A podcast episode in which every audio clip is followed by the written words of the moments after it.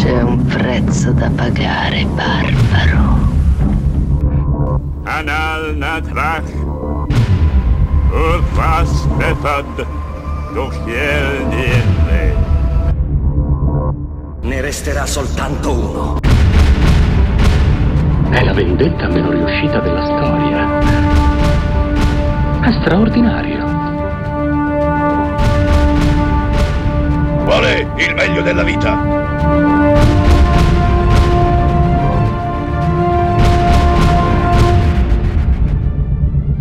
Schiacciare i nemici, inseguirli mentre fuggono e ascoltare i lamenti delle femmine. Decimo episodio di Chiodi Rossi, ormai non ci ferma più nessuno, io sono Davide, benvenuti a bordo, ciao. Ciao, sono Germano. Bene, ehm, oggi vai, sesso e violenza, credo, forse, Mm, Sì, un po'. sì, perché in effetti il, il sesso in questo film è... la fa da padrone, diciamo. Sì, sì, sì, sì, ehm, Che contraddice il- uno degli stereotipi del fantasy, ovvero che non, eh, non si batta un chiodo. no, qui, qui si batte come il chiodo, eh, anche in maniera abbastanza, in maniera abbastanza violenta, eh, perché parliamo del grande classico, eh, per dire, del 1987, eh, Gore, che in italiano si intitola Gore, Eh, diretto da. Fri- diretto da Fritz Kirsch, Eh, sì. che ha al suo attivo cose come I figli del grano, tratto dal racconto di Stephen King, e basato, e qui ci sarà molto di cui parlare, Sì. sui romanzi di John Norman. La serie di Ecco. Gore, appunto. Avrebbe Ecco, dovuto io, essere... eh, posso Sì. dire subito che eh, non so se siano i fan di John Norman, però su IMDb Gore è eh, massacrato con un 3,4 su 10 Sì, e la maggior parte della- delle recensioni tendono a indicare eh, questa differenza di qualità tra i romanzi e l'adattamento cinematografico come ostacolo principale. eh, E- sì, ed è curioso perché secondo me il film è meglio del, del romanzo da cui è tratto. ok. Eh, o meglio, eh, Non è la, la prima volta che le nostre opinioni divergono dalla maggioranza. già, eh, cosa strana, eh? Eh, eh, no, nel senso che ehm, io capisco che i fan di Gore siano delusi dal film, perché rispetto ai romanzi, soprattutto rispetto ai romanzi successivi, è una serie di 36 volumi. Quindi di volevano Gore. 36 film? Beh, avrebbe potuto O, succedere. o- o almeno 3-4 stagioni di qualche telefilm. Però hanno voluto fare un film. Esatto, solo che non si può fare un telefilm eh, o un film di Gore perché mano a mano che la serie procede, eh, il contenuto a base di sesso e violenza cresce esponenzialmente. Ah, ecco perché allora è il preferito dei... E, e quindi sì, eh, questo film rispetto ai romanzi è molto più eh, castigato. Mm. Ehm, e, e soprattutto non perde tempo, come fanno invece i romanzi, a martellarti con le teorie dell'autore, perché l'autore è un è uno psichiatra nella vita Mm. reale e ha sviluppato questa teoria ehm, alla quale, come dire, ha, ha- dato forma nei romanzi. Lui è fermamente convinto e porta avanti nei suoi romanzi questa idea che ehm, il, ruolo delle donne debba essere sostanzialmente sottomesso eh, nella coppia Ah, e che anzi... e nessuno eh, l'ha mai fatto stendere su un lettino? eh, no, lo fa già lui, è il Eh, suo lavoro. dei suoi romanzi. sì, no, dico... Ehm, soprattutto quest'idea che eh, c'è un passaggio che è diventato molto famoso, l'ho cercato ma non ce l'ho sotto mano, in cui dice sostanzialmente che le donne possono eh, provare piacere durante un rapporto sessuale solo se sono terrorizzate dal partner. Ah, ma io ho, ascoltato alcune sentenze che più o meno si rifacevano a questi principi qua, sentenze di tribunale. in realtà non mi stupisce. Recentemente, vero? Sì, recentemente, sì. sì. Eh, sì, e, E in effetti i romanzi di Gore hanno generato una sottocultura eh, di, ehm, di persone che sostanzialmente fanno cosplay e si accoppiano a casaccio secondo le regole descritte nei romanzi. Ogni Quindi tanto, un, eh, un GDR dal vivo. sì, ogni tanto li arrestano in blocco Ok. eh, perché ci sono quelle cose tipo appunto violenza, torture. eh, la Però hanno, macchia- la, hanno la scusa di seguire le- i dettami di un romanzo. Sì, esatto, la macchiatura a fuoco, che non è Sì, proprio sì. una cosa bellissima. È una Eh, delle scene più che mi ha fatto più ridere perché noi poi la, la analizziamo più tardi. più gratuite, sì, la scena della macchiatura nel, nel film. Eh, il film, ehm, appunto, ehm, ci va molto leggero, ovviamente, perché non può eh, mostrare lunghe scene di flagellazione e cose di questo genere. Ma soprattutto il motivo per cui dico che è meglio del romanzo, poi cominciamo a parlare del film, Sì. è che il primo romanzo, quello da cui è tratto questo film, Tarsman of Gore, è un romanzo di 220 pagine e l'azione comincia a pagina 56. Eh, Nel senso che le prime 55 pagine sono quelle che eh, quelli fighi chiamano infodump. L'autore infodump. si prende 55 pagine per raccontarci tutti i dettagli possibili e immaginabili di Eh questo beh, mondo. potrei dirti che essendo uno psichiatra non è proprio uno scrittore di narrativa, quindi magari... No, è chiaro, è il primo romanzo, eh, esce nel Sì. 66, quindi ci sta che, che abbia dei problemi di scrittura. Mhm. Fortunatamente il film ne fa a meno. Il film fila abbastanza diretto come... Mm, sì, allora in realtà il film prende praticamente eh, l'armata delle tenebre, sostanzialmente, come introduzione. Eh, sì, eh, ma è un... C'è, c'è addirittura, c'è addirittura la, viene nominata la, la baita nel bosco. Sì? E c'è un, un professore, sì, c'è un professore universitario, Eh, eh, Jo- John Cabot. eh, Tarl Cabot. Tarl viene, nomi- viene, eh, denominato così nel mondo di Gore. Ah, è- beh, ok, Si sì. chiama John che eh, è una sorta di Indiana Jones. Oh, sì, Eh, molto, molto della mutua, però d'accordo. eh, sì. fissato con eh, teorie del complotto, cioè con- o con l'idea che in realtà esistano dimensioni parallele che possano essere raggiunte tramite Sì, sì, sì, eh, e, e dato che, strani eh, rituali. sì, dato che evidentemente non gliene frega nulla della sua carriera accademica, ne parla a lezione. Ne parla a lezione come se, come se nulla fosse, e dopodiché si organizza con eh, una- la sua- il suo sogno erotico, in realtà, Sì, per andare a farsi un weekend in, in baita in montagna. Eh, lì non troverà mai il Necronomicon perché uno c'è Arnold Vosloo che eh, gli, Gli frega. la, la ragazza prima di partire. esatto, Arnold Vosloo prima di diventare la mummia. eh, Eh, con ancora i capelli in testa, che è abbastanza inquietante vederlo con i capelli. Sì, ehm, Eh, gli, gli ciura la ragazza e quindi lui se ne va da solo sotto la pioggia.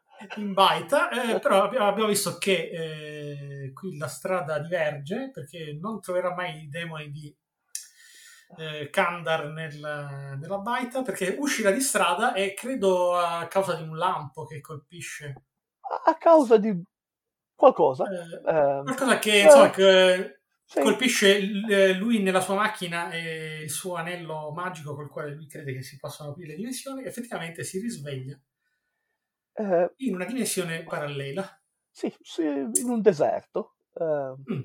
Quindi c'è Dove- questa strana introduzione diciamo dal, nel mondo, dal, dal mondo della realtà eh, a noi familiare in questo mondo fatato. Sì, ehm, e in realtà è una cosa che ehm, John Norman eh, ruba eh, spudoratamente da, ehm, dalle storie di John Carter, sì anche quello sì sì anche John Carter ricorda perché John Carter si addormenta in questa caverna e si risveglia su Marte.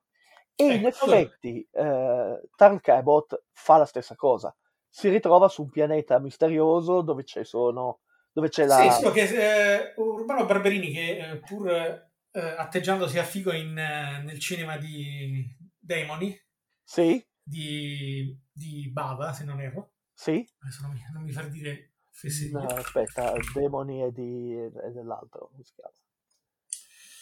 Di, di, Di Lamberto Bava. Di, di Bava, di Bava. Bava figlio, sì. E- e- in realtà non ha un briciolo del carisma di Bruce Campbell.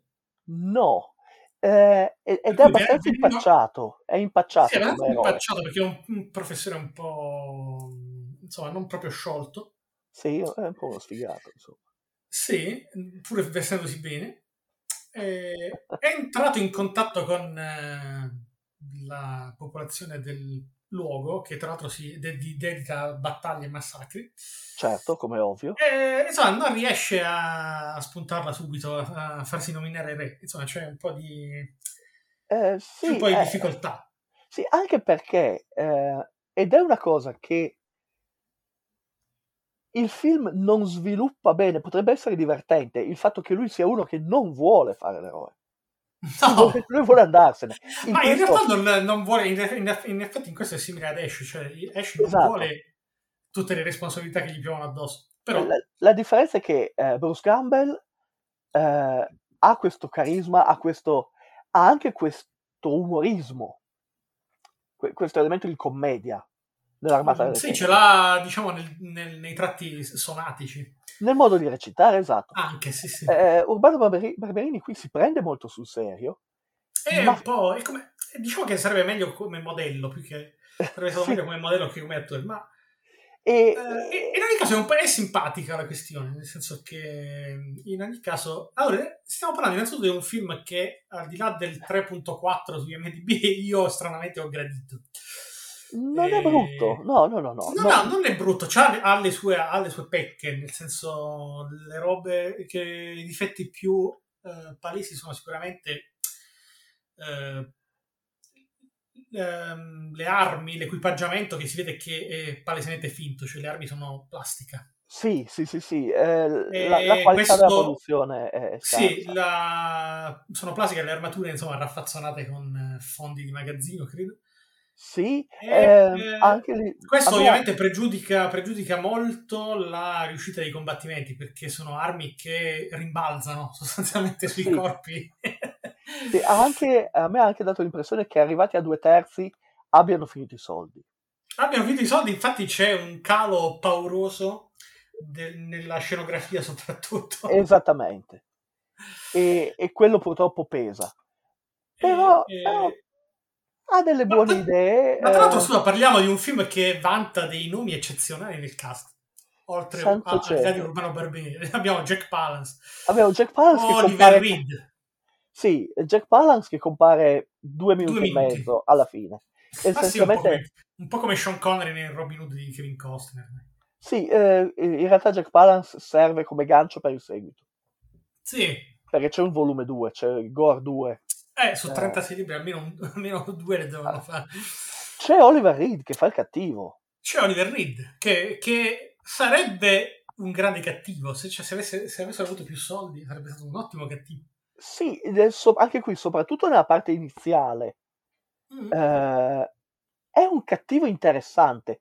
È un cattivo che, a differenza dei cattivi abituali di questo genere di film, non strilla, non fa. ehm, No, anzi, Ah. parla in, eh, a voce bassissima. parla a voce bassissima, è molto. Perché in lingua originale è difficile. Devi stare molto attento per capire ciò che dice. Sì, sì, è vero, però è, ehm, è, è molto represso, è molto.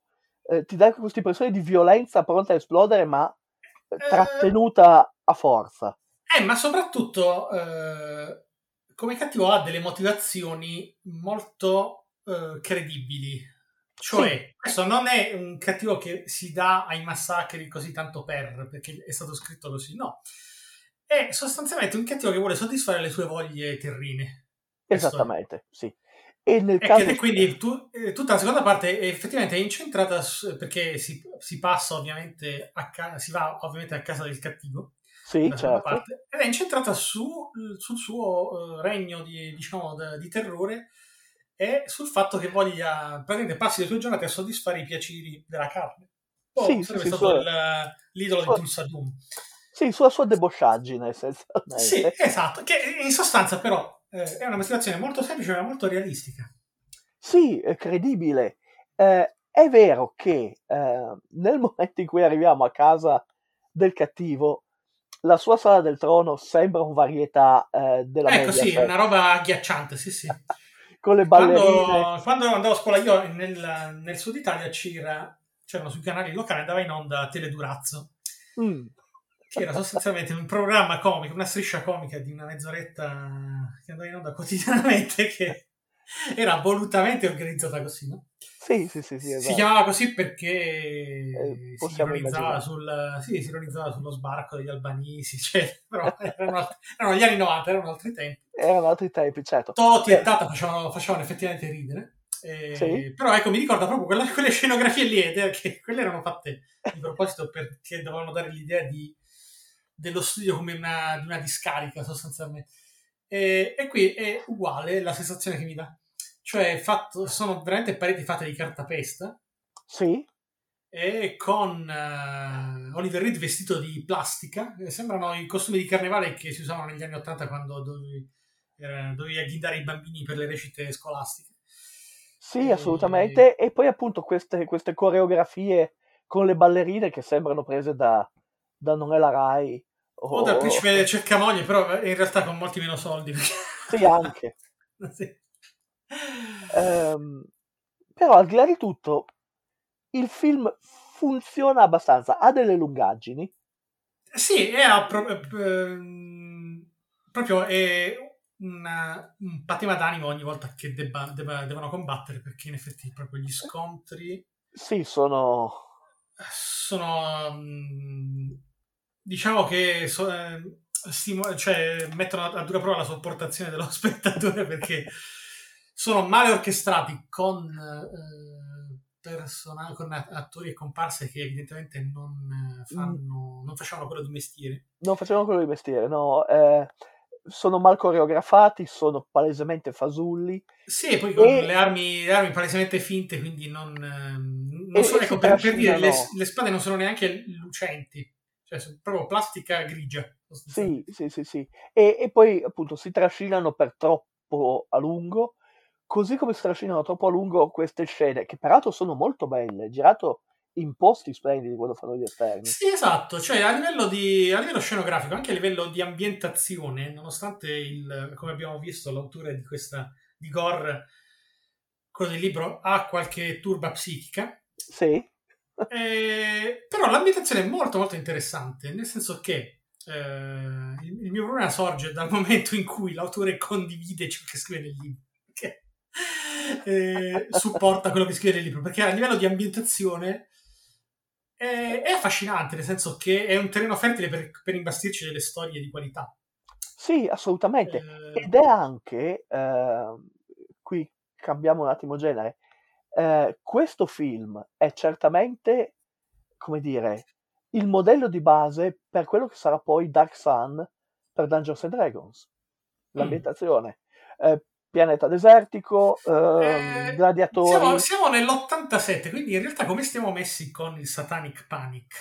E il Satanic Panic si sta spegnendo, grazie Si sta spegnendo. Giustamente. nel... Però ecco, mi spie- adesso non mi spiego, eh, ma allora i i- suppongo che i libri siano più vecchi del 1987, ovviamente se ne ha scritti 36. Sì, eh, comincia a scrivere nel, nel 66. Ecco, Quindi- e quindi, quindi nel, nello- nel Satanic Panic eh, il signor eh, eh, Norman, eh, Norman come era considerato? credo che non lo considerino affatto. Mm, strano, Eh, una strana per- ma mancanza. perché? eh, no, ma perché? Proprio per questi suoi contenuti espliciti, Mm. eh, John Norman alla fine eh, viene relegato un po', eh, come dire, nel sottoscala del, del fantastico. Eh, Eh, è, più, è considerato sempre di più andando avanti. Ehm, I primi romanzi, ok, i primi 4-5 romanzi sono fantasy o, o science sì, fantasy. sì, vabbè, poi diventa mani- manierismo probabilmente. No, poi diventa, beh, prima diventa soft porn e poi viene considerato la stregua della pornografia. Mm, Quindi come, come a dire, cioè E I suoi contenuti sono effettivamente scomodi ma palesi, invece Dungeons and Dragons è un po' più E Dungeons and subdolo, Dragons subdolo nella sua Sì, azione sì, di corruzione dei- dei- delle giovani menti. Eh, sì, eh, Dungeons and Dragons ci giocano i bambini, Mm, mentre, esatto. mentre i romanzi di John Norman eh, Sono, li, sono quello che, sono quello che sono, sono già vietati. eh, li leggi di nascosto. Esatto. Eh sì, è un, po Mentre, come, è un po' come dire sì, perché insomma le riviste vietate ai minori sono già vietate, no? esatto, Mentre Dungeons and Dragons era, era disponibile per chiunque. Esattamente. Mm-mm. Adesso sì, sì, Eh, c'è una, c'è una certa logica in tutto ciò. eh, ahimè sì, eh, tra l'altro, eh, proprio per questo, ehm, per questa escalation dei Sì, contenuti, eh, le case editrici cominciano a sganciarlo. Eh, sì. prima pubblica con la Ballantine, dopo cinque volumi, nel momento in cui il, il numero di donne torturate e marchiate a fuoco Arriva, comincia a, arriva a livelli... Sì, sì. comincia a essere eccessivo, la Ballantine lo sgancia e viene preso dalla Doe. Poi lo sgancia anche la Doe, proprio in questi anni, proprio quan- nel periodo in cui sta uscendo il film, sì. e successivamente John Norman denuncerà il fatto che lui è stato, eh, tra l'altro nel nova- nei primi anni 90, denuncia il fatto che lui è stato cancellato Mhm. perché, come tutti Ah, un, un caso precoce di cancel di culture. cancel culture sì perché le femministe hanno preso il controllo dell'editoria. Hai visto? In quanto, e c'è anche questo da dire, i romanzi di John Norman oggi sono estremamente popolari come fantasy, aperte virgolette, antifemminista, chiuse virgolette. Mm. Ma, cioè, eh, ecco, io mi- non, non riesco mai a capire come considerare queste affermazioni, nel senso che è plausibile affermare che John Norman li scrivesse proprio con quell'intento o è Sì, stato considerato? sì, sì, sì, sì. È probabile Ah, che li scrivesse con quell'intento Ok, sulla base delle dichiarazioni che ha fatto. perché è diverso se, insomma, li scrivi perché eh, ti piace semplicemente la tua ambientazione e poi vieni considerato a posteriori in quel modo. Eh, no, lui aveva chiaramente queste sue teorie psico sì, eh, vabbè, questo sessuali e usava i romanzi per spingere. Quindi era pro- Anche, propaganda sostanzialmente. sì, ha anche scritto un manuale Mm. che si intitola Imaginative Sex, non stiamo Ecco, scherzando, però ecco, eh, che ti eh, spiega come, come fare eh, sesso alla maniera di Gore. ok, però ecco, è, è questa, eh, quindi la differenza è questa, cioè nel senso fin quando scrivi un, un romanzo che è opera di fantasia, puoi inventarti quello che ti vuoi, ti pare, eh, certo. sì, quando cominci a scrivere un manuale allora capisci che c'è qualcosa che non va. Esatto, la cosa divertente del manuale, Perché, perlomeno. perché, per- perché comunque scrivendo un manuale vuol dire che vuoi fare proseliti. Sì, sì, sì, sì. Infatti Mm. eh, la cultura goreana viene in alcuni casi considerata quasi un culto, perché sono Mm. questo, questo gruppo segreto che si mette coi costumi, eh, si incatenano, si marchiano a fuoco. Eh, una delle cose che io trovo divertenti del manuale Imaginative Sex, ma è perché io sono strano, è che John Norman ti consiglia, eh, durante il rapporto sessuale, invece di prendere la tua donna a ceffoni, Mm. metti semplicemente in sottofondo un nastro con il suono di gente che viene presa a ceffoni. Mm. E, e a me la cosa fa molto ridere. Io parto No, pensando un a queste è un po' scene. imbarazzante tutto ciò, però. Sì, esatto. Ma il discorso è, è- sì, ma è, ecco, tra l'altro, ecco, mi stupisce anche questo, cioè, noi abbiamo visto fino alla, questo è dell'87, i film che abbiamo analizzato finora sono molto, eh, castigati. cioè, castigati, sì, c'è molta pudicizia nella- nel- anche nel suggerire l'argomento sessualità, invece qui proprio c'è un prolasso, Sì, eh, beh, in eh, realtà, se ci pensi, nel Conan anche a di, di livello, anche a Milius, livello di, di autoriale, cioè nel senso che i libri da cui sono, tratti, sono stati tratti gli altri film erano abbastanza castigati, qui invece abbiamo proprio un... eh, un sì, eh, nel Conan di Milius c'è molto più sesso esplicito di quanto non ce ne sia nelle storie di Howard.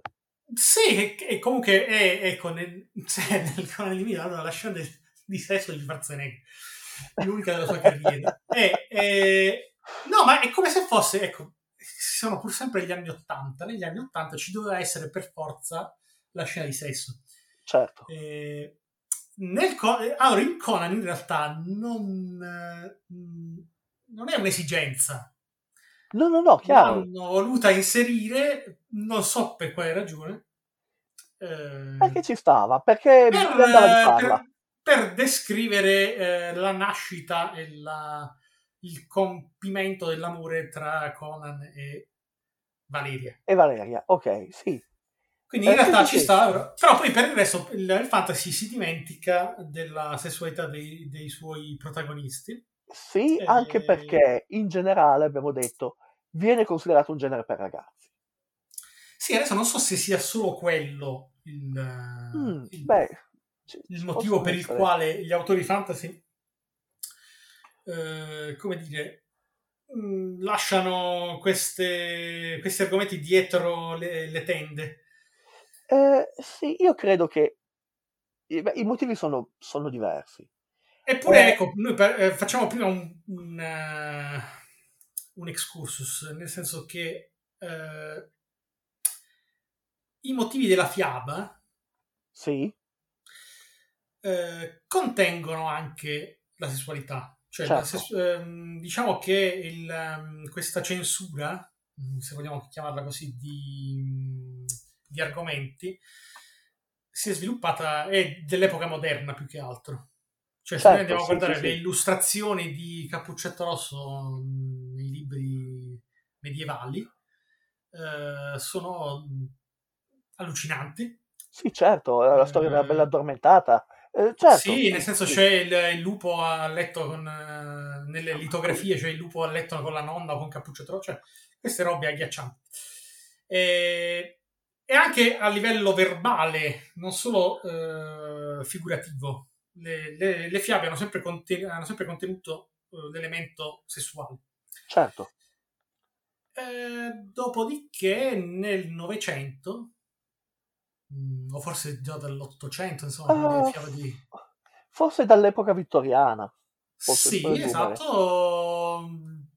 Le fiabe vengono indirizzate, pur, pur mantenendo l'elemento orrorifico, vengono indirizzate appunto per eh, un pubblico di minori, sostanzialmente. Sì, Quindi i minori sì. possono essere terrorizzati, ma non possono eh, affrontare argomenti quali la sessualità, eccetera.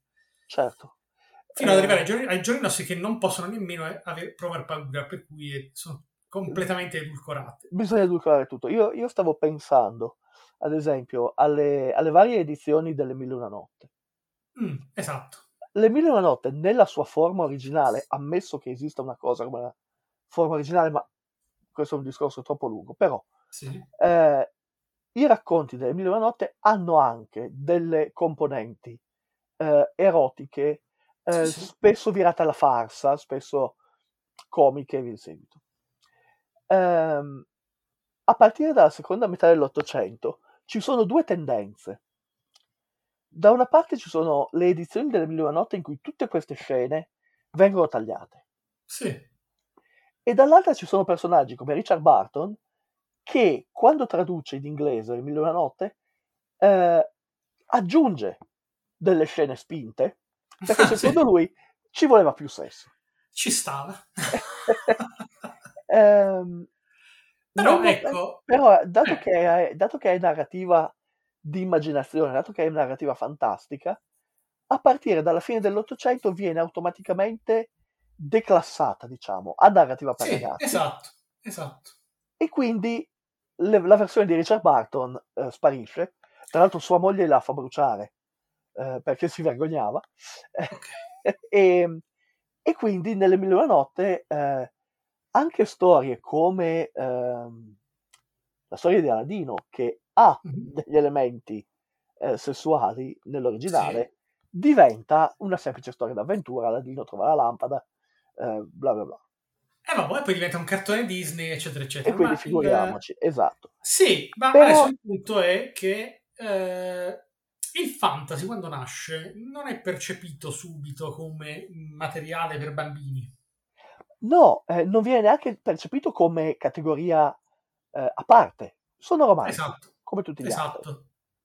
Adesso, tralasciando le storie di Howard, Sì, eh, che comunque contengono la, la- la sensualità più che la sessualità, sì, sono d'accordo. Ottima definizione. non sì. c'è esige- l'esigenza narrativa di presentare certe scene, esatto. o probabilmente, probabilmente Howard an- non se la sentiva ancora come autore di eh, scrivere certe Cer- cose, certe scene, certo, sì.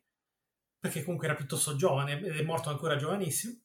E Tolkien, mh, eh, essendo diciamo un fantasy molto più epico, eh, anche lui non aveva nessuna necessità di far vedere gli hobbit che si accoppiano. Sì, e, E- oltretutto, l- l'abbiamo detto quando abbiamo parlato del, del film di Bakshi, eh, che aveva delle idee abbastanza spinte a riguardo, però in Tolkien sì, esatto, sì. praticamente Eh, non ci sono personaggi femminili. Ma più che altro era John Burman che aveva delle idee spinte a riguardo. Sì, anche, che non gli, eh. non gli sono state concesse, però. Eh, però Tolkien appunto non ha dei personaggi femminili. Ma non ha Eh. nemmeno, diciamo, questa esigenza di eh, narrare questo aspetto delle vite dei protagonisti. Certo, E dopodiché, però, quest- diventa canonico tutto ciò, nel senso che gli, au- gli autori che seguono, tranne alcuni casi come questo, come Norma, sì, eh, ehm, evitano, a prescindere, di eh, addentrarsi nell'argomento. nel momento in cui viene creata l'etichetta di fantasy, eh, Sì. a metà degli anni 60, esistono queste due tendenze, il, il fantasy per bene, diciamo, Sì. e il fantasy scollacciato, Che si può leggere di nascosto, esattamente. che puoi leggere di nascosto, che trovi Come i libri di Norman, sì. Sì, sì, i libri di Norman o cioè, ci, ci sono altri casi, ehm, anche scritti da autori molto... Però ecco, il fantasy gamba, scollacciato eh, diventa automaticamente eh, una sorta di sottogenere di serie Z. Certo, sì, beh, per, è Nel senso che a quel, pu- a quel punto, sì, pornografia, nel senso che a quel punto, ecco, l'aspetto sessuale diventa predominante e quindi tutto il resto che può eh, costituire qualità, ovvero la storia, la costitu- l'approfondimento psicologico, L'ambientazione, la- certo. l'ambientazione, vengono mh, tralasciate, nel senso sono soltanto accessorie a veicolare l'argomento principale, cioè il sesso. Sì, esatto, ed è quello che succede alla serie dei romanzi di Norman. Nei Sì, primi non sì. l'ambientazione è molto interessante. Che poi è tutto eh, eh, quello che succede anche ai film anni 70 e 80, cioè la commedia scollacciata. E Esatto. scopo, scopo di tutti quei film è mostrare eh, le grazie delle varie attrici protagoniste. Esattamente. Tutto, tutto il resto è, tutto il resto è accessorio, cioè deve esserci perché altrimenti per dare diciamo, li- li- l'immagine di un film, per trasmettere l'immagine di un film, ma in realtà non stiamo godendoci una storia, stiamo soltanto lì per guardare mm, il seno, le cosce della, dell'attrice Mhm. protagonista. Esattamente, de- de- della, della playmate del, del caso. Ecco, quindi di praticamente si, sì, sì, cioè si eh, eh, snatura l'opera eh, perché per veicolare un messaggio che col genere non c'entra nulla. Sì, mm, mettiamola così, gli elementi che caratterizzano il fantasy, Eh. che sono appunto la storia, l'ambientazione e i personaggi, perché sono unici, perché perché sia un fantasy deve essere ambientato in un certo tipo di luogo, Sì, con un appunto. certo tipo... perdono importanza e significato e diventano semplicemente un pretesto per dare queste scene mm, Mm. e titillare il pubblico. E quindi nel caso di Norman è questo che è successo anche. Sì, sì, sì, sì. Lui, eh, lui sostiene di farlo perché appunto ha questa importante teoria psicoanalitica che vuole portare avanti. Dopo c'ha le sue In rea- convinzioni personali. Ok, in realtà sa anche che eh, a partire da un certo punto in avanti i lettori dei suoi libri sono lì non per sapere con quale briglia di quale colore eh, puoi eh, ordinare al tuo eh, falco gigante di volare a sinistra piuttosto che a destra. Che No, sono lì stile- per, per- per le scene di violenza, di sesso Esatto, di perché nel primo romanzo, eh, tra l'altro, la cosa che non c'è nel film Gore, perché non Mm. se la potevano permettere, è che eh, su Gore, sul pianeta Gore, i guerrieri cavalcano questi falchi giganti, che sono i Tarn, da cui il titolo Tarnsman of Gore. Esatto. Ehm, e lui passa alcune pagine a spiegarti eh, come funziona il sistema di briglie Le prime per- 50 pagine. No, ne- ci sono 4-5 pagine in cui ti spiega come pilotare il falco gigante. Sì, quindi Eh. comunque stiamo parlando di un'ambientazione che almeno agli inizi aveva dei lati molto molto interessanti. E, e molto approfonditi.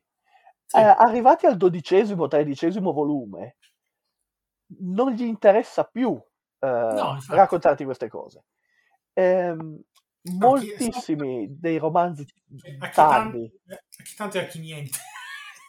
sì, 36 volumi e, Sì. e la, gente, la gente non li poteva più, mentre eh, altre saghe si sono fermate a- al, al quinto e non E- eh, e la se ne gente parla pro- di concluderle. la gente protesta ancora adesso. esatto. Ehm, e, e quindi sì, eh, comincia a diventare dominante eh, nella, nel, nei volumi eh, terminali della serie, nella, nella parte, nella seconda metà della serie di Gore, una trama che ritorna spessissimo. Eh, è quella che vede eh, una donna in carriera eh, del nostro mondo, ormai siamo negli anni 80, primi anni 90, quindi ehm, questa donna in carriera che viene trasportata sul pianeta Gore, dove viene catturata, ehm, schiavizzata, venduta come schiava, brutalizzata, marchiata a fuoco eh, e scopre che questo è ciò che le permette di realizzarsi in pieno Oh. come donna. Ah, Eh, perché anche le, anche le presunte vittime scoprono la bontà della teoria Sì, sì, sì, di, il, il sistema funziona Norman. e, Sì. sì, e, e- e viene accettato da, da entrambe le parti. Eh, sono un po' eh, una versione molto scollacciata e violenta dei film della Hallmark. Sai, Mm. quel film che eh, è Natale, lei è una donna in carriera, torna al paesello, eh, E in- si innamora del, della- del- del suo amore adolescenziale. esatto, che fa il boscaiolo con la giacca di Sì, la- sì, sì. Qui è la stessa cosa. Eh, è una donna in carriera, arriva sul pianeta barbarico e scopre quanto è bello eh, essere una schiava. Farsi torturare, ok. Esatto. Sì, sì, no, no. Ehm, Eh, sono punti di vista. sono punti di vista certamente, però appunto il- l'elemento di interesse, l'elemento fantastico della serie perde Mhm. importanza. Sì, appunto, e quindi diventa, eh, come se fosse la commedia scollacciata degli anni 70, diventano i libri Esatto. no? Eh, la cosa interessante è che... Sì, scusami. Sì, sì, eh, voglio dire, i libri Norman sos- diventano quello che, erano, che era il cinema scolacciato degli anni 70, cioè Sì, sì, sì, assolutamente. con la stessa, con la stessa ragione, con, la- con le stesse motivazioni, di dire qualche scena, qualche porno soft o, o hardcore, non so. Sì, eh, intervallato a del riempitivo. Sì, Tra l'altro, e qui torniamo al nostro film, la prima, il primo personaggio femminile a scoprire che è molto meglio essere una schiava che non essere una donna libera è nel primo romanzo della serie la protagonista del film, cioè eh, Talena, sì, Che è interpretata Rebe- da- Rebecca Ferratti, Rebecca Ferrati, già Playmate. Eh, o contemporaneamente Playmate, visto che Sì, sì, sì, sì. abbiamo scoperto che ha fatto un servizio per Playboy durante le riprese. durante le riprese, Gore. sì, con questa meravigliosa capigliatura eh, da, da video heavy metal degli anni Sì, 80. però il- dobbiamo dare, ehm, dobbiamo riconoscere al, a Fritz Kirsch, il Sì. regista, il fatto che non abbia sposato pedissequamente le teorie di Norman. Infatti, No, assolutamente. Esatto, nel, il film è quasi normale, diciamo, nella gestione del- dei personaggi. Sì, e, e anzi, il, il personaggio Anzi, di dà un, Talena messaggio, dà un messaggio positivo. è come il personaggio di Talena Eh. è quello che è veramente eroico. Eh, Sì. Tarl Allora, ecco, tra l'altro, allora, è Talina, un- oltre ad, avere, eh, ad essere bellissima e quindi a costituire, diciamo, un valore aggiunto, è eh, anche uno degli aspetti positivi del film. certo, Eh, comunque, parliamo un po' della, della trama. Eh, sostanzialmente, Obama, sì. il professor Cabot sì, eh, si ritrova coinvolto, appunto, come stavo dicendo, nella- in una sorta di massacro. E salvo poi scoprire che i massacratori sono ehm, agli or- ehm, seguono gli ordini di Sarn, Che sarebbe Sarn, Oliver Reed, che sì. Oliver Reed, sì, e che eh, sostanzialmente eh, perseguitano una popolazione eh, più o meno selvaggia, insomma, che è quella della, a cui appartiene Talina, sì, che eh, lo salva da, da un agguato appunto degli sgherri di Oliver Reed.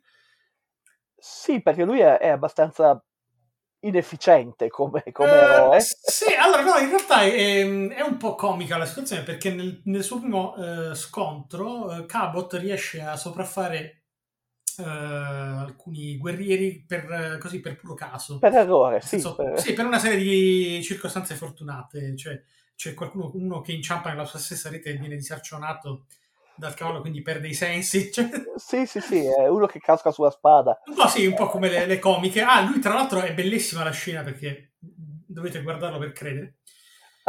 Eh, lui ancora non ha capito di aver cambiato dimensione, cioè lui si è praticamente stava andando in montagna sullo- nel, eh, nello chalet e si è ritrovato in un deserto pietroso, però non Sì. ha capito.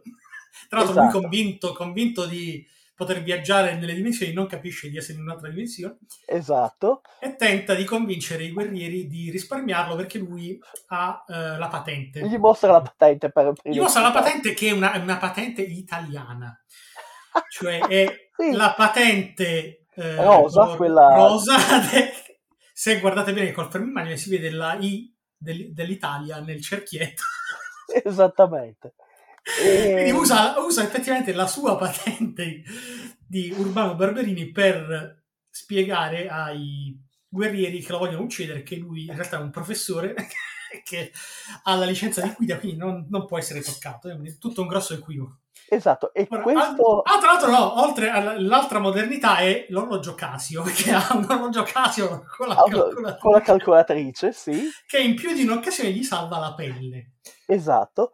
E eh, per continuare in questa serie di dimostrazioni di cretinaggine di Taro Cabot, eh, allora lui si ritrova in questo deserto, cammina per ore nel deserto, assiste a questa battaglia in cui la popolazione di un villaggio viene sterminata, sì. viene attaccato da questi cavalieri eh, che ignorano la sua patente e cercano di ucciderlo, ma eh, si salva, si salva anche perché questa donna bellissima lo soccorre e a questo punto lui è ancora convinto che tutto questo sia uno scherzo che gli ha giocato Arnold Vosloo. Sì, esatto, per, per impedirgli di corteggiare la sua- il, suo, il suo interesse amoroso. Esatto. E, ed è clamorosamente stupido. Eh, è, un, è il genere eh, di cosa Vabbè, tra l'altro questa popolazione che ha... ehm, non è, il- ecco, non è il primo... Eh, Cabot non è il primo viaggiatore che incontrano, viaggiatore tra virgolette, quindi No, esatto. che qualcun altro sia venuto dalla Sì, sì, nostra sì. alla loro dimensione e eh, ovviamente, eh, non so, scelgono eh, Barberini come eh, ehm, colui eh, che è stato eh, predestinato Sì, è il prescelto. È il prescelto che mi prescelto. Non si sa perché è il prescelto. Esatto. E dato che è un imbecille, lo, de- lo devono addestrare al Esatto, combattimento. bellissimo perché è la prima volta nella storia che il prescelto viene compatito e addestrato dalla popolazione che lo ritiene tale. Esatto, c'è proprio il discorso, non possiamo dire che non è lui perché ormai la gente si aspetta che lui sia prescelto, addestriamolo è- così magari combina qualcosa. Ed è, è- anche questa è stupenda come motivazione perché in realtà eh, ti fa vedere la- quello che era sostanzialmente il 90% delle profezie, cioè si chiamavano autoavveranti perché le facevano avverare. Sì, Quindi, sì, sì, quindi qui sono un gruppo di, di persone che si mettono a complottare perché in, mo- in modo tale che Barberini riesca effettivamente a essere il prescelto per la Mm. pace sociale sostanzialmente. esatto. E se la cosa venisse giocata in maniera più ironica, sarebbe fantastica. Perché appunto Sì. è l'armata delle tenebre. Sì, è l'armata delle tenebre appunto perché Eh. Barberini si- diventa sostanzialmente il nuovo Ash che deve compiere la missione e salvare Il mondo, la, sì. La- salvare la popolazione, adesso non ricordo come si chiama. Sì, E- deve recuperare questo oggetto che è stato rubato, questa pietra magica. Tra l'altro gli interessa anche lui perché a questo punto Barberini si ricorda che lui era un complottista Sì, e dice, ah effettivamente il- con il mio anello, e, eh, se, se riesco a far entrare in contatto la pietra magica col mio anello, forse ri- riuscirò a tornare nella mia dimensione. che ancora una volta è esattamente la motivazione per cui Ash va a recuperare il Necronomicon. Esatto, per- sì, esatto. Ehm, Forse è per quello che l'ho trovato anche gradevole, perché mi ha ricordato altri film. sì, sì, sì, eh, ha, il, ha il problema di eh, non sapersi decidere se è un film eh, ironico o se è un film che fa sul serio. Mhm. E, Eh. e questo eh, è, è uno dei difetti. Ehm, Sì, eh, poi abbiamo eh, Talina che lo fa diventare un arciere professionista. Sì, sì, sì, sì, gli insegna a tirare con l'arco anche se agli inizi eh, è, è assolutamente incapace. Eh, lo addestrano, diventa, diventa un buon eh, combattente. sì, e continua a non avere voglia di, di essere l'eroe, naturalmente. non gli interessa Sì. assolutamente ehm, essere l'eroe. E in effetti, gran parte delle sue avventure eh, nel corso del film riguardano lui che cerca di schivare la responsabilità di dover combattere. Sì, sì, è proprio come Ash. Esattamente.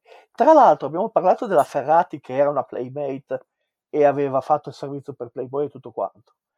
C'è anche da dire che nel film questa ragazza fa tutti i suoi stunt perché Sì. la, Perché lo stunt, la stunt si era infortunata. si è infortunata la- nella prima scena che deve girare, cade a cavallo, si fa del male e quindi a lei tocca farsi tutte le sue scene. Dato che è una eh, esperta di arti marziali nella vita reale, Sì, Eh, ecco, non, eh, non guardala sicura. fisicamente sembra ha il fisico di un atleta sì, e quindi sostanzialmente è in parte, sì, è sì, sì, sì. eccezionalmente in parte, eh, Sì. soltanto che il, il film è quello che è e quindi non riesce ad emergere eh, come avrebbe meritato. Eh, sì, in sost- effetti, se in questo film non ci fosse Tarl Cabot, se non ci fosse Urbano Barberini, con tutto il rispetto per l'attore, e questa fosse la storia di Talena, sarebbe un ottimo. Eh, Ma io rido perché ogni volta me lo ricordo in Demoni che sta sulla moto da, cro- sulla moto da cross a girare per la platea del cinema cinema, sì. con Natasha Ovey alle spalle. Esattamente. Eh, è un attore che ha una carriera mh, molto variegata e interessante. Eh, in questo caso è la sceneggiatura probabilmente che gli dà un ruolo infelice ehm, proprio per questa difficoltà di avere un tono. Perché se, se lui fosse così imbelle e svogliato in maniera consapevole, in maniera anche un po' ironica. anche un po' ironica, ripeto, Sì, sarebbe, avremmo sostanzialmente un prototipo dell'armata delle tenebre che è molto più valido di quello che è. molto più valido di quello che è, esatto. Ehm, comunque sì, stavamo parlando della trama, il nostro Tal Cabot viene eh, cooptato come prescelto per salvare il mondo da questo tiranno. Quindi eh, il che vuol dire che deve andare a uccidere o comunque a detronizzare Oliver Reed. Esatto. E strada facendo, ehm, Incontrano il clone malvagio di Bud Spencer, incontrano il clone malvagio di, Bud Spencer, davvero, perché che è l'attore l'attore Paul Smith. Paul Smith, che era stato protagonista di una serie di cloni dei film con eh, Esatto, Hill, Nei- eh, quando non Matteo. voglia, Bud Spencer non c'aveva voglia di recitare, chiamavano Paul Smith. Esatto, Eh, c'è, c'è tutta questa serie dedicata a Credo Simone che Matteo. abbia interpretato anche qualche western, qualche spaghetti western al posto di, di Bud Spencer. E Sì, tra l'altro, eh, lui era il clone di Bud Spencer, c'era anche il clone di Terence Hill, adesso non ricordo. esatto, non, non non so che... E non vorrei sbagliare, ma... ehm, esatto, compare anche in un film di cui parleremo un giorno o l'altro, che è il film di Red Sonja. Eh sì. che due anni prima eh, di, di Gore, in italiano si intitola Iado, lui fa, eh, è un comprimario, Eh sì, anche Eh. quello traino di- del successo di Schwarzenegger. esatto. Eh, però sì, ehm, questo clone, di, clone malvagio di Bud Spencer, che gestisce essenzialmente un locale di spogliarelli eh, Mm, preistorico, Una taverna, eh, non si sa perché, eh, aperta in una grotta. sì, eh, dove si pratica tra l'altro il, il Ecco, combattimento viene- fra giovani e donne. eh, sì, e qui abbiamo eh, diciamo, il primo assaggio della mh, società voluta da Sarm, Oliver Reed e eh, Sì, idealizzata da Norm- dal buon Norman. da buon ovvero norma, che sì. Ci Sì, le donne queste- devono essere schiavizzate, marchiate, Eh, eccetera. Quindi sempre- tutte, le donne sono, tutte le donne sono schiave. Sono schiave, sì, sono... Tant'è che addentrandosi in questa, in questa specie di avamposto eh, per mercanti, Sì, eh, viene consigliato a Cabot di tenere Talena al guinzaglio perché altrimenti avrebbe una donna diciamo che cammina libera avrebbe eh, suscitato qualche sospetto esatto. Eh, non sostanzialmente è impossibile evitare un conflitto con eh, il Bud Spencer malvagio perché appena entrati nella taverna eh, Lui addocchia Talena, ovviamente. lui, eh, siccome è un bullo comincia a provocare a, a cercare la rissa Esatto. Che poi E- effettivamente c'è ed è una rissa tra donne Sì, è un combattimento tra Talena e una delle schiave del Bud Spencer malvagio. Anche E- qui, ehm, tra l'altro, questo forse è lo scontro meglio coreografato. Sì, forse perché effettivamente le, le due sono... o- Sono atlete. avevano- sono atlete, avevano comunque il- un fisico che le consente loro di effettivamente di essere un po' più credibili rispetto alle loro controparti. Eh, maschili. si, si trascina troppo a lungo, secondo me, anche questa. Sì, sì, sì. Ma è un po' come per un po', sai, l'autocompiacimento della, Sì, il fanservice. della storia. Sì, sì. Cioè, nel senso, eh, anche qui ci noto un po' perché abbiamo- noi abbiamo detto che comunque il regista eh, ha eh, messo in scena l'opposto delle teorie di Norman. Sì, Però effettivamente qualche contaminazione deve essere rimasta, quindi sì. questo insistere sul combattimento tra donne, tra donne seminude sostanzialmente, Beh, è certo, il beh. discorso, e probabilmente deriva dalla storia originale. Sì, sì, sì, Diciamo assolutamente. Eh, storia originale nella quale appunto Talena, eh, la storia originale è, è molto diversa nel romanzo, però Mhm. Talena scopre eh, di essere molto più felice come schiava che non come principessa. E anche qui, questo fortunatamente non c'è traccia nel film di questa... Non c'è, anzi, quando cercano di schiavizzarla, risponde a sganazzoni, risponde a ceffoni e ha tutta la nostra simpatia. Eh, sfuggiti al mm, Bud Spencer cattivo, eh, che cerca Che tra l'altro, perdendo, perdendo l'incontro, viene anche vino ai patti, perché... eh, Certo. L'incontro è se, se- se vince Talena, lui consegna loro la mappa per arrivare a Oliver Reed. Esatto, eh, lui Eh. fa marcia indietro nel momento in cui lei vince. Sì, de- devasta, di- ne- devasta il suo stesso locale. Sì, Getta tenta vari di- tavoli. eccetera. Tenta di sconfiggere, tenta di catturare di nuovo i protagonisti con un agguato e muore malissimo.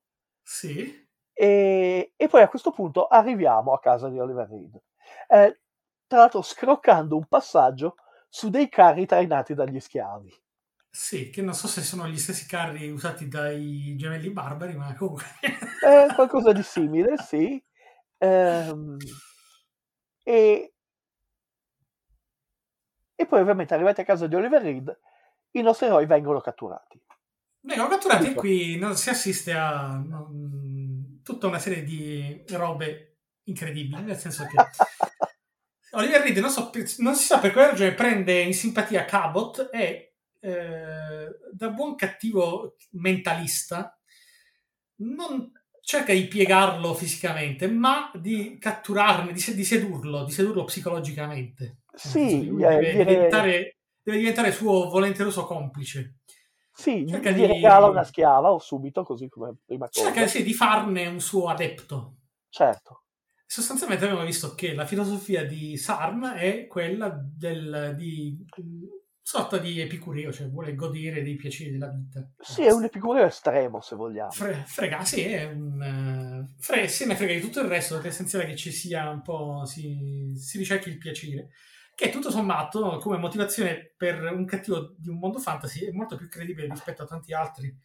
eh, Sì, sì, sì, ho- vuole, voler di- evocare, evocare il male per distruggere il mondo. per distruggere tutto, non si sa per quale ragione, ma invece qui, qui è soltanto il divertimento. esatto. Eh, Però è un divertimento appunto eh, made in Norman e quindi sostanzialmente cosa succede? Che le donne devono essere marchiate a fuoco per, sa- perché, eh, per sancire la proprietà, il possesso. Esatto. Ecco. E quindi nella sua, ehm, nel suo tentativo di irretire mentalmente Cabot, a un certo punto viene portata eh, Talena nella grande sala di cartapesta Sì, nella sala delle feste. Nel salone E, delle eh, feste del casino. Nel salone delle feste, e durante le feste, questi, questi tizi eh, marchiano le donzelle e Sì, viene, e viene chie- chiesto a Cabot di marchiare la sua talena così per, ehm, così per, per, eh, sancire sia il la proprietà che effettivamente il fatto di essersi alleato con si è allineato Sarn. con Sarn alle sue.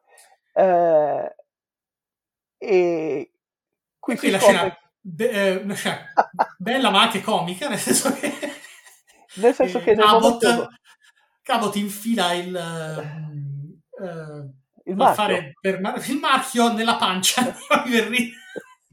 esatto, eh, perché il quale per la prima volta perde il suo contegno e alza la voce. sì, eh, viene marchiato sul, sulla Viene marchiato a fuoco sulla pancia. e, e qui si scatena la rivolta, ovviamente i nostri eroi si danno alla fuga, ehm, non riescono a fuggire in realtà, perché nella Mm. baraonda finale Sarn cattura di nuovo Talena e gli altri compagni di, di Cabot, E minaccia di farli fuori esattamente come eh, Esatto. il, il gran sacerdote eh, di, di, ehm, eh, di Principe Guerriero. Esatto, eh, fa fuori le sue vittime, ovvio buttandole nel fuoco. Sì, a questo Eh. punto Tal Cabot, che potrebbe, visto che ha un arco e le frecce e Talena gli ha insegnato come si usano, potrebbe Sì. salvarli, ma in realtà aspetta che una, poverella, Sì, venga buttata perché, venga buttata perché- fuoco, perché in effetti sta lì per accer- deve accertare, deve capire bene come muoversi. allora starà facendo sul serio, esatto. Vediamo Eh, cosa succede. E succede che Oliver butta una tizia, una tizia nel fuoco. Nel solo fuoco. allora, solo allora solo- eh, Cabot Ah. si sveglia. E eh, pianta una freccia nella gola eh, di Oliver Reed che cade a sua volta nel fuoco. non, potendo, non potendo co- contare sull'aiuto del suo Casio da polso, che gli ha salvato la vita in due occasioni già, una volta con, una- con l'allarme acustico, E una volta con distratto riflesso, il riflesso del sole negli occhi de- di una guardia. eh, sì, in Qui invece effetti, purtroppo, purtroppo ha solo l'arco. sì, in effetti questo film ehm, È uno spot per eh, l'orologio Casio. sì, ha il Casio con la calcolatrice molto prima di Ritorno al futuro, Esatto. perché so- Ritorno al futuro ha l'orologio con la calcolatrice solo nel secondo film, Eh sì, ma Tarl Cabot aveva l'originale. nell'87. Eh, sì, sì. Sì, sì, è un, un Non, è stesso, 86. non è lo stesso modello di orologio, ma È il precedente. calcola- è precedente alla calcolatrice e ha un sacco di altre funzioni, gli permette di fare effettivamente. Ascia aveva la mano di ferro, meccanica, sì. lui ha l'orologio Casio. Vabbè, è, è un, è un errore un po' della mutua, ma fa quello che può. Beh, è un Eh, povero professore universitario in realtà. Magari Sì, non, è esatto. neanche, non è neanche di ruolo, non si sa. sì, probabilmente è un associato o qualcosa del genere. Ehm, quindi, eh, ovviamente, muore il cattivo e tutta la struttura di potere del cattivo crolla Crolla. Perché Eh. sono tutti un po' dei Gengis Khan, cioè nel senso non sopravvivono ai loro... ai loro creatori. imperi, se Sì, l'impero sì, non sì. sopravvive al suo imperatore. Eh, Tal Cabot a questo punto ha la ragazza, ha la pietra magica, incontra finalmente Jack Palance, che Sì, fino a questo che- momento che è un viscido che allinea Eh. nei corridoi non si sa la faccia del cattivo, ovviamente, Jack Palance, perché parliamo Certo. di Jack Palance. Infatti Talina non si fida eh, istintivamente perché ha una brutta faccia. dimostrando ancora una volta di essere un personaggio molto più sveglio E come si diceva in ehm, Scappo dalla città, se, non, se non parlasse sembrerebbe un mocassino, esatto è, è Jack Palance dopo tutto. Perché ha la faccia di cuoio. e, e a questo punto Zot eh, Tarkabot torna nel nostro mondo. Eh, perché sarebbe in realtà, come, proprio come esce, sarebbe potuto restare lì Eh, e diventare il loro re, il loro re, Esatto. la loro guida, sostanzialmente. Però Ma non ha si sa, preferito ha preferito ritornare.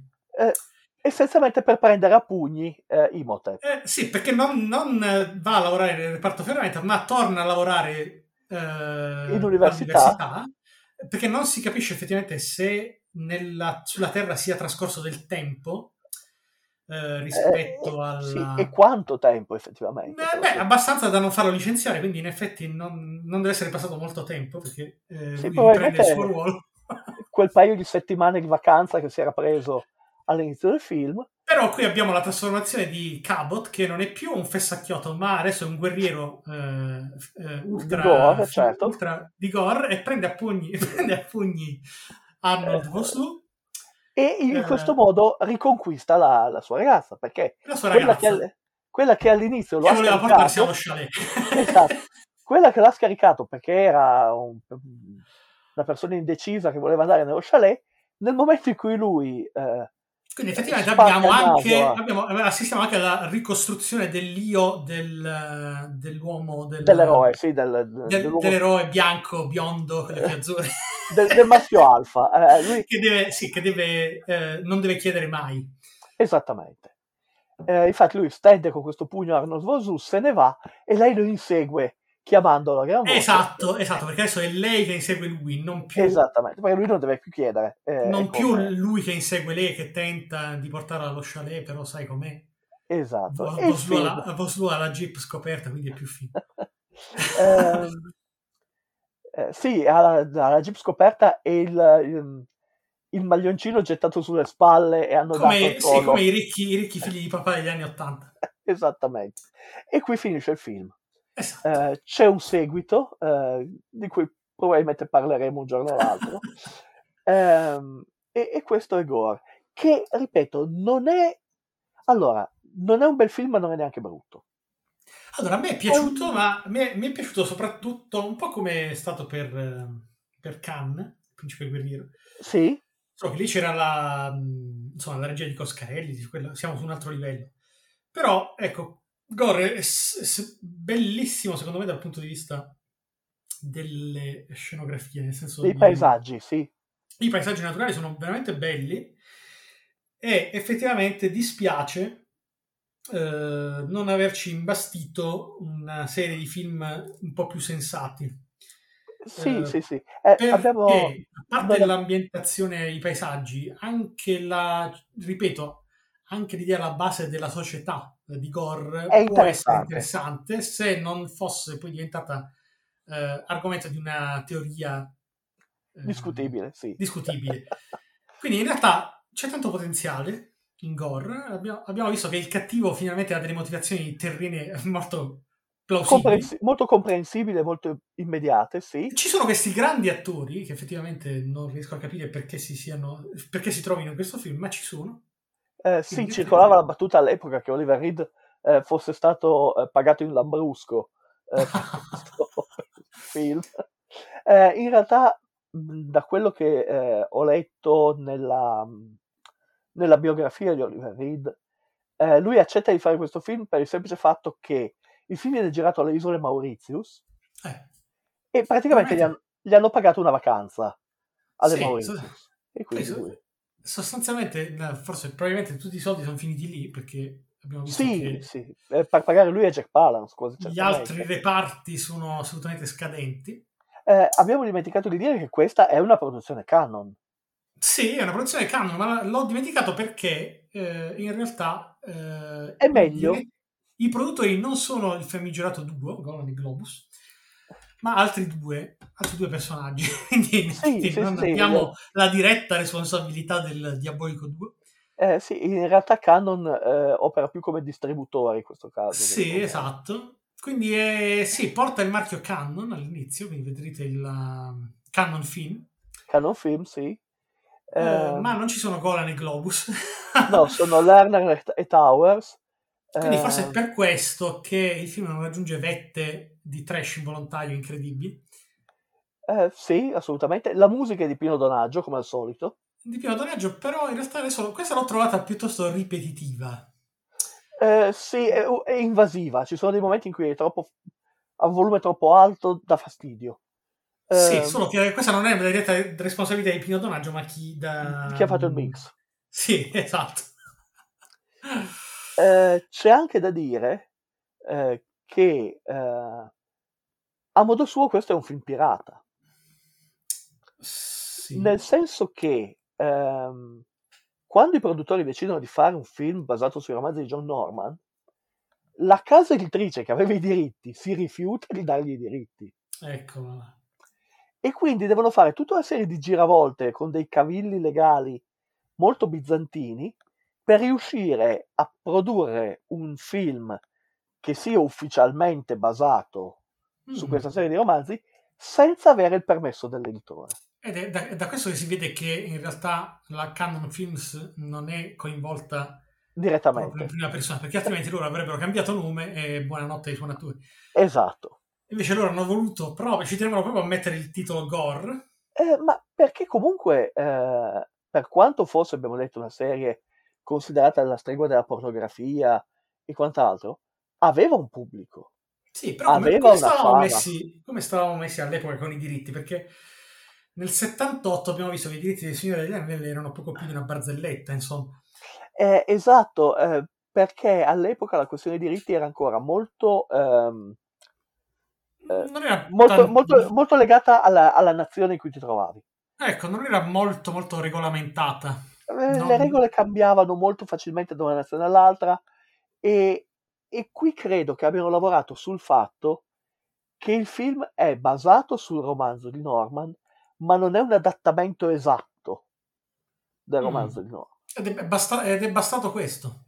Eh, sì, eh, di sicuro non hanno avuto nessun appoggio da parte della Ballantine, che erano quelli che pubblicavano i romanzi. E non c'è Però- nessun... eh, Eh, John Norman è accreditato nella sceneggiatura. Sì, sì, sì, sì, certo, lui, ci tene- lui voleva fare il film. Esatto. E, e quindi probabilmente hanno eh, dribblato l'editore eh, raggiungendo un accordo direttamente con l'autore. Quindi ha scritto la sceneggiatura basandosi sul suo stesso romanzo, Romanzo. che sarebbe i, ta- i Tarsman of Tarsman Gore. of Gore, sì, perché nel romanzo Tarkabo, i falchi, eh, Arriva- falchi, sì, sì. il falco gigante, gli viene insegnato come cavalcare il falco gigante. Ci Sì, vogliono qui 50 si devono accontentare soltanto del- dell'arco e della spada. Sì, e poi deve viaggiare a piedi. Viaggia a piedi per tutto il tempo. Sì, esatto. Eh, eh, sì, qui drammaticamente viaggiano sempre a piedi, sì. Eh, che però anche lì ci sta. Eh, da una parte perché ti dà l'opportunità per vedere questi bellissimi scenari del deserto. sì. E, e un po' perché sì, è un mondo primitivo, un mondo barbarico.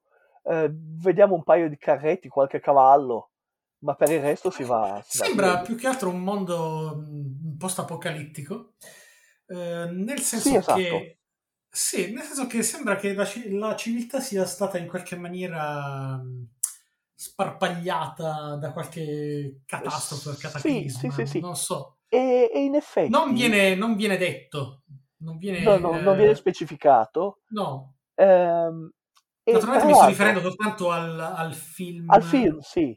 Ecco, nel, nel romanzo, della- nei romanzi esiste una al- elevata tecnologia Mhm. eh, che però è nelle mani dei cosiddetti eh, re sacerdoti, Mm.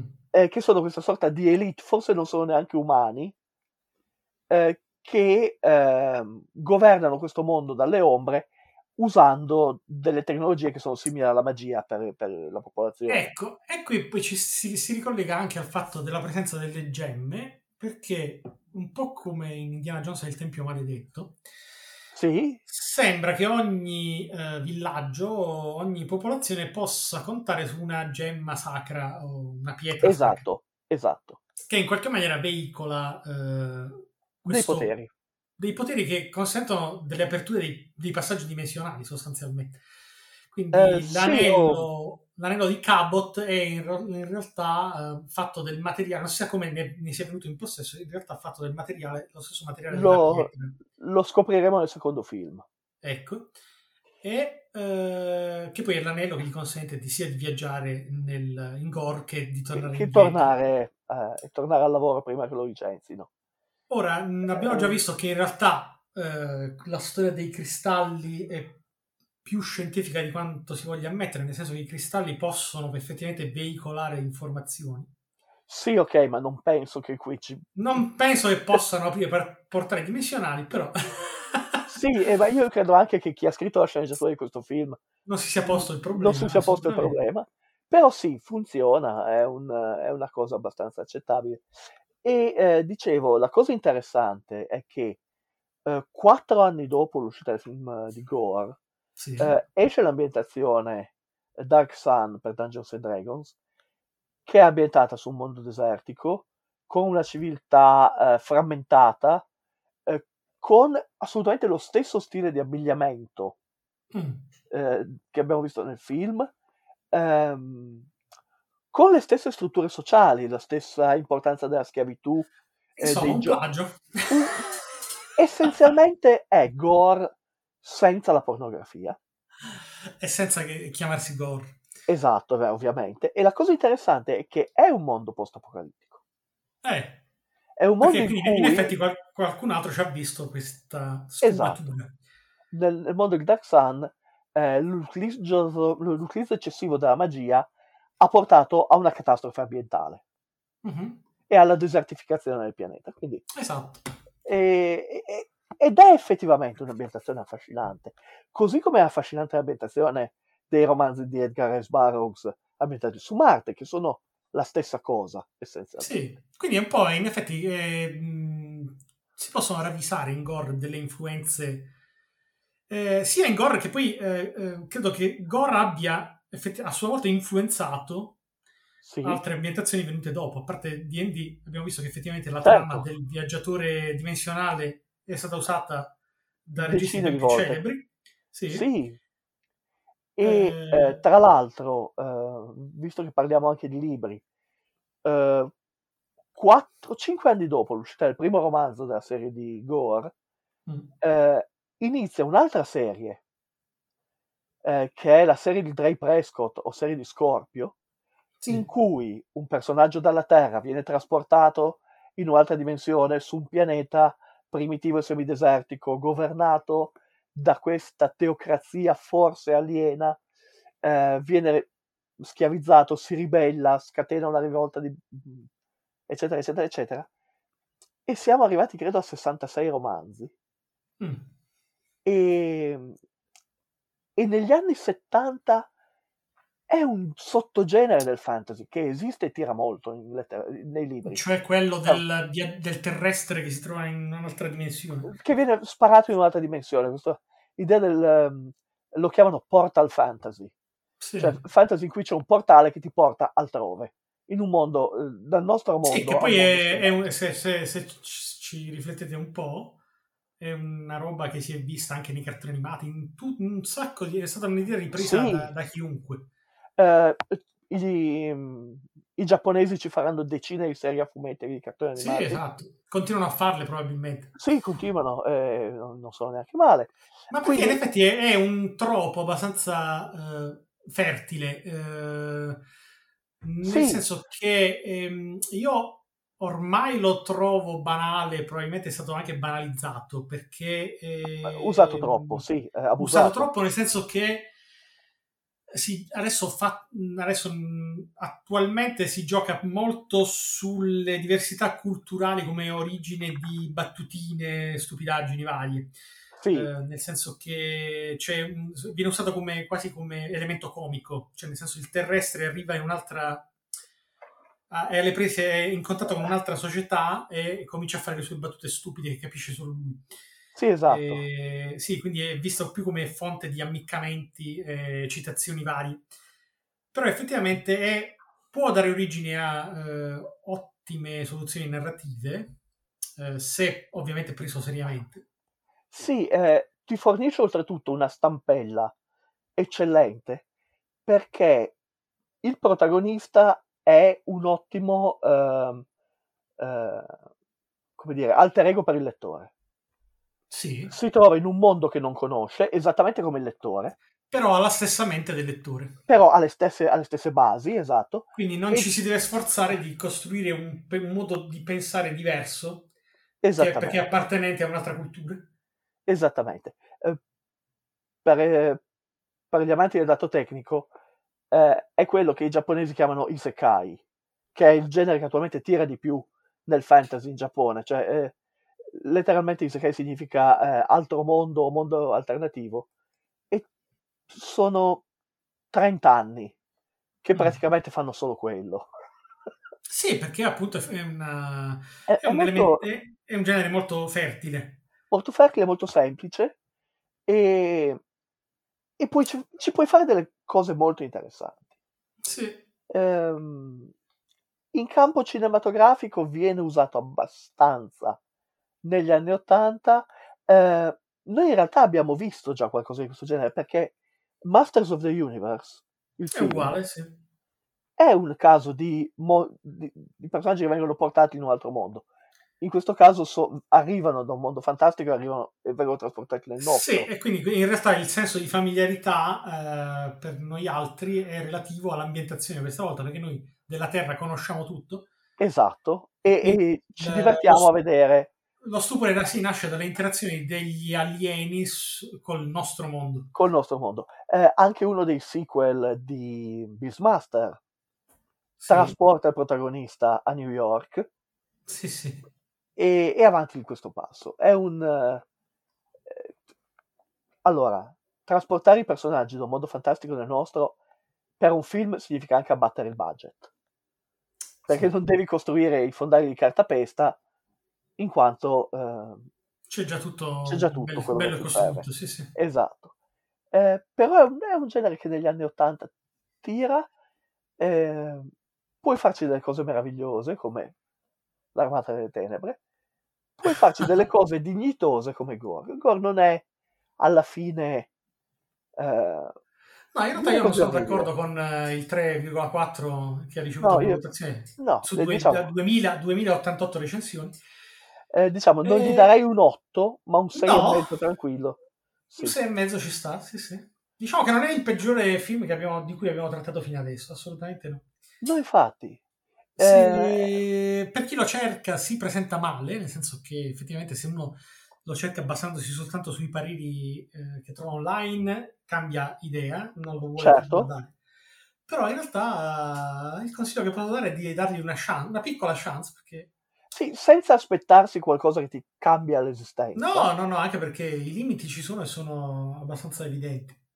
Eh, E poi io Sì. credo, mh, adesso non so se effettivamente abbiano riciclato materiale di Cinecittà, però effettivamente tutta la corte di, eh, Eh, di Olivetti sembra presa sì da qualche peplum di sana pianta, sembra presa da, di sana pianta da qualche peplum, qualche Eh. sceneggiatura sopravvissuta a qualche film di Totò, non so, Totò contro, Tutto contro il faraone, non so, sì, queste robe qua. Eh, sì, ha, ha questo, ha questo aspetto un po' di seconda mano o, o a basso costo, soprattutto nella seconda parte. Sì, sì, sì. Eh, anche perché, in effetti, la prima parte è tutta girata nel deserto.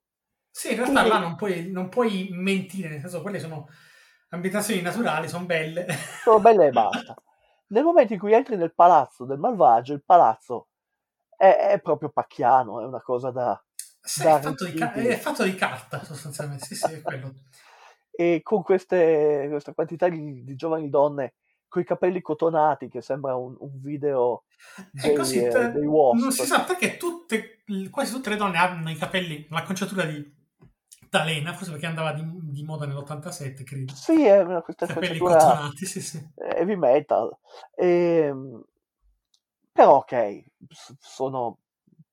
È la stessa acconciatura che vediamo eh, in Robocop, portata da- dalle donne ovviamente. Sì, sì, sì, sì, beh, In Robocop 2, sì, quindi è proprio il Robocop tra l'altro de- di quegli anni anche. sì, sono, Quindi- è lo stile degli anni Ottanta. Eh, lo sì, è proprio, siamo in pieno, in pieni anni 80. Le, le donne di Gore non hanno le giacche con No, le spalline ah, Non hanno le giacche con le spalle, ma usano il casco del parrucchiere, non si sa dove, però Sì, sì, sì. O il, o il phon eh, per cotonarsi. Sì, che sono delle capigliature effettivamente appariscenti, molto molto belle. E Eh, eh, così in realtà come non, nota- sono, non sono assolutamente il difetto, No, nel senso eh. non, sembrano fuori posto. ecco. voglio vederti a girare con quei capelli per il deserto. Sì, sì, Perché alla sta. hai la testa che pesa due kg di più. Però va bene, dai, eh, non sarà questo a, eh, a farci dare un giudizio negativo su questo film. No, no. Ehm, e Ecco, allora siamo nell'87. sì, Abbiamo visto tutta una serie di film, un- un'evoluzione. eh, sì, Però ancora nell'87, cioè sul finire degli anni 80, abbiamo a che fare con un film eh, fantasy che ci trasmette l'idea di personaggi in qualche maniera, non si sa come, barbarici, Certo, sì, acconciati con strisce di cuoio, borchie. E, sì, e ferramenta.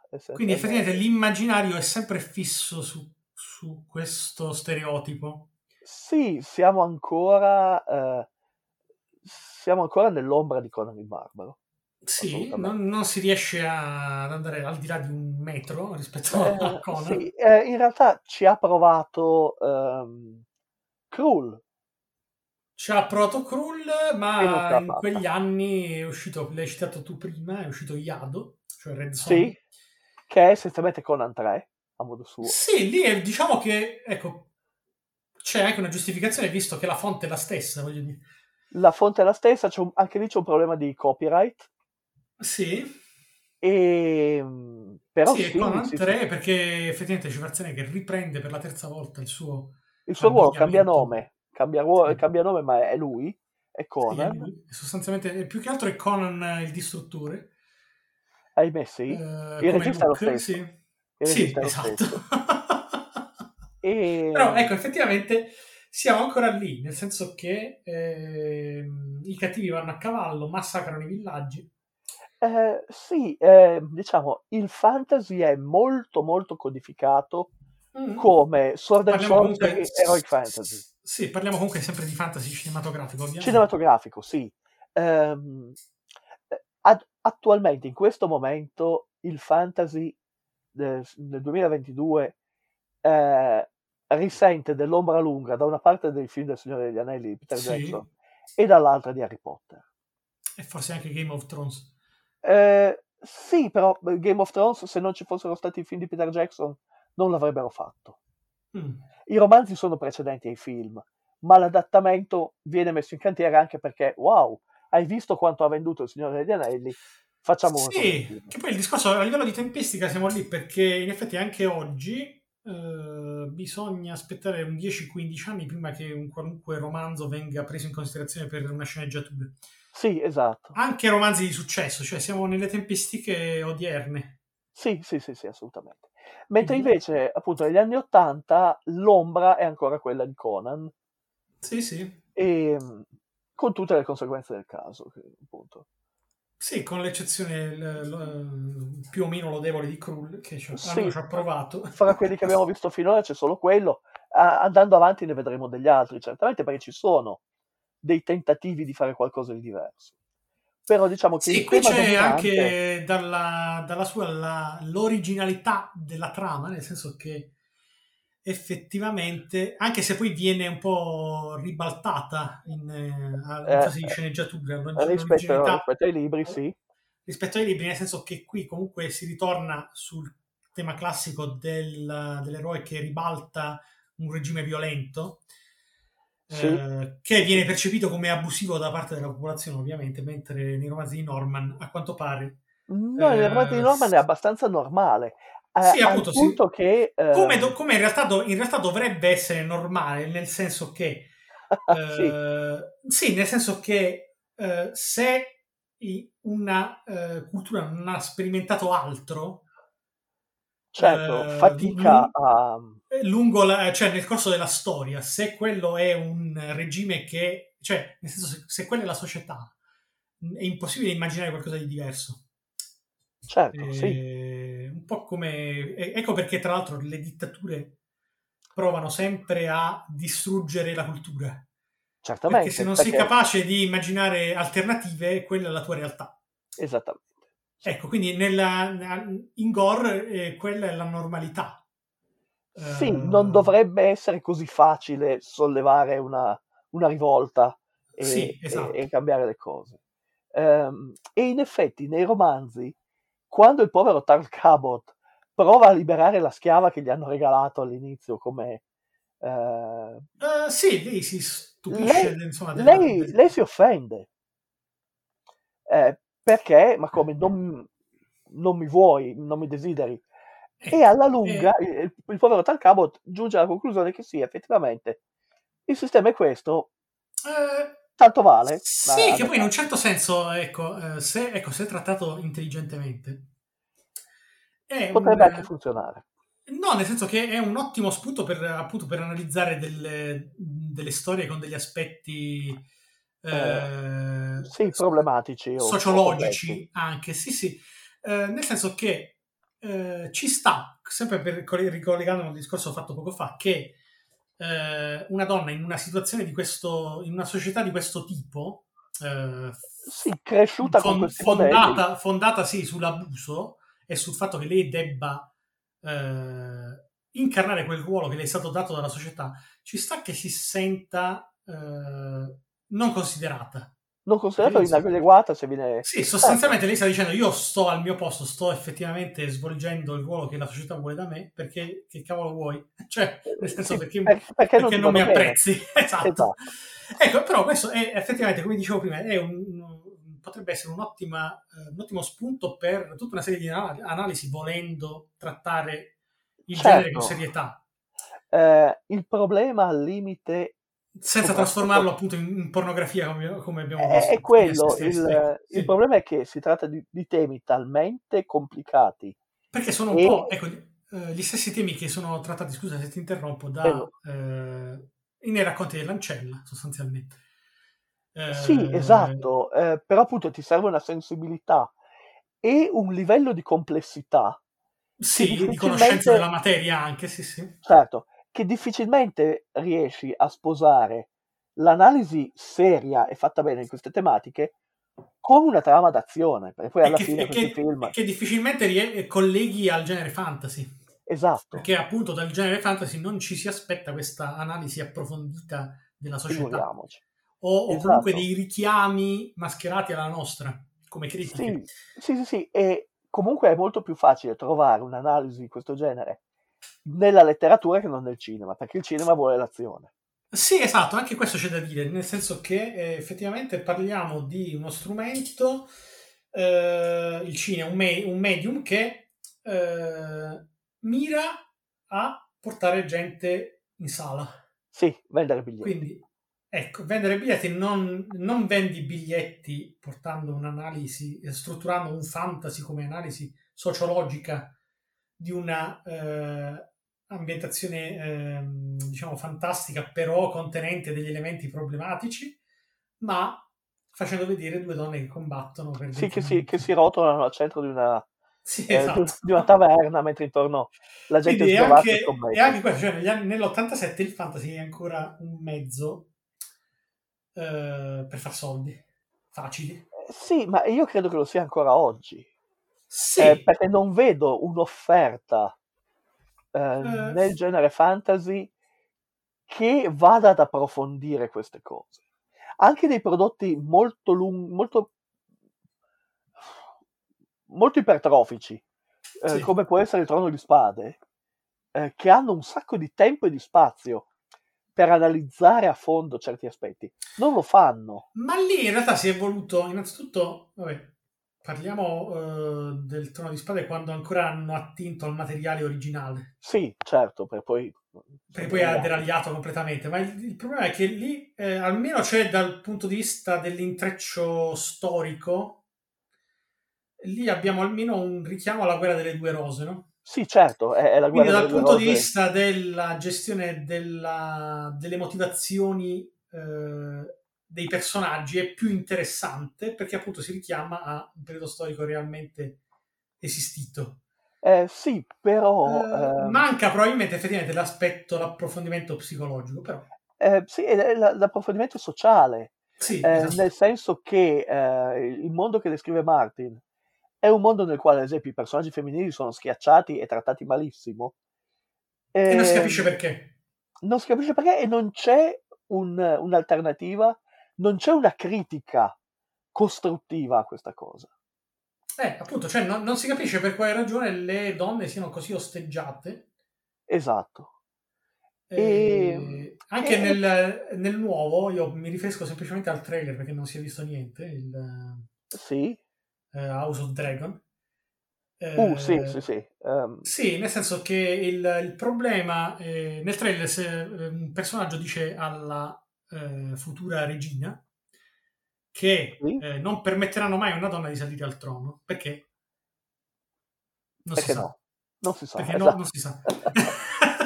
Ehm, esatto. E- E- e mentre se noi avessimo avuto diciamo, una conoscenza approfondita dell'ambientazione, eh, ci risponderemo da soli per queste ragioni qua, però in realtà questi aspetti non, Certo.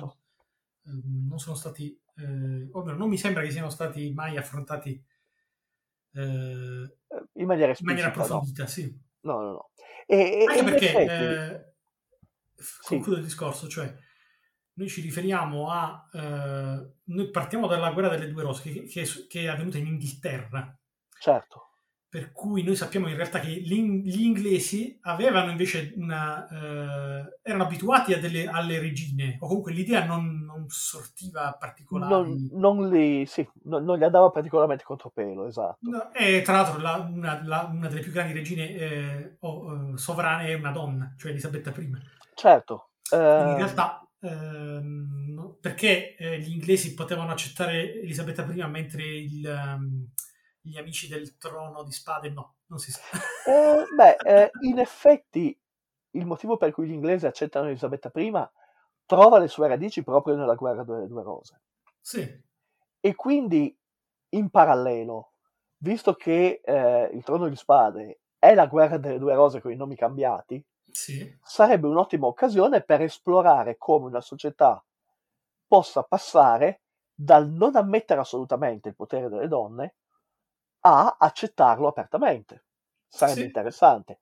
Forse sarebbe noioso per un pubblico che vuole vedere delle teste spaccate a colpi d'ascia. non so, Eh, eh, dipende anche se, come, come sempre dallo scopo che ci si prefigge quando si crea un prodotto di questo tipo. cioè, Sì, e, e da come presenti eh, Sì. queste cose. È chiaro che eh, se riesci a farne una, una rappresentazione eh, divertente, eh, che cattura la fantasia del pubblico e tutto quanto, sì, lo si fa e funziona. Mm. Eh, se fai dei predicozzi, forse no.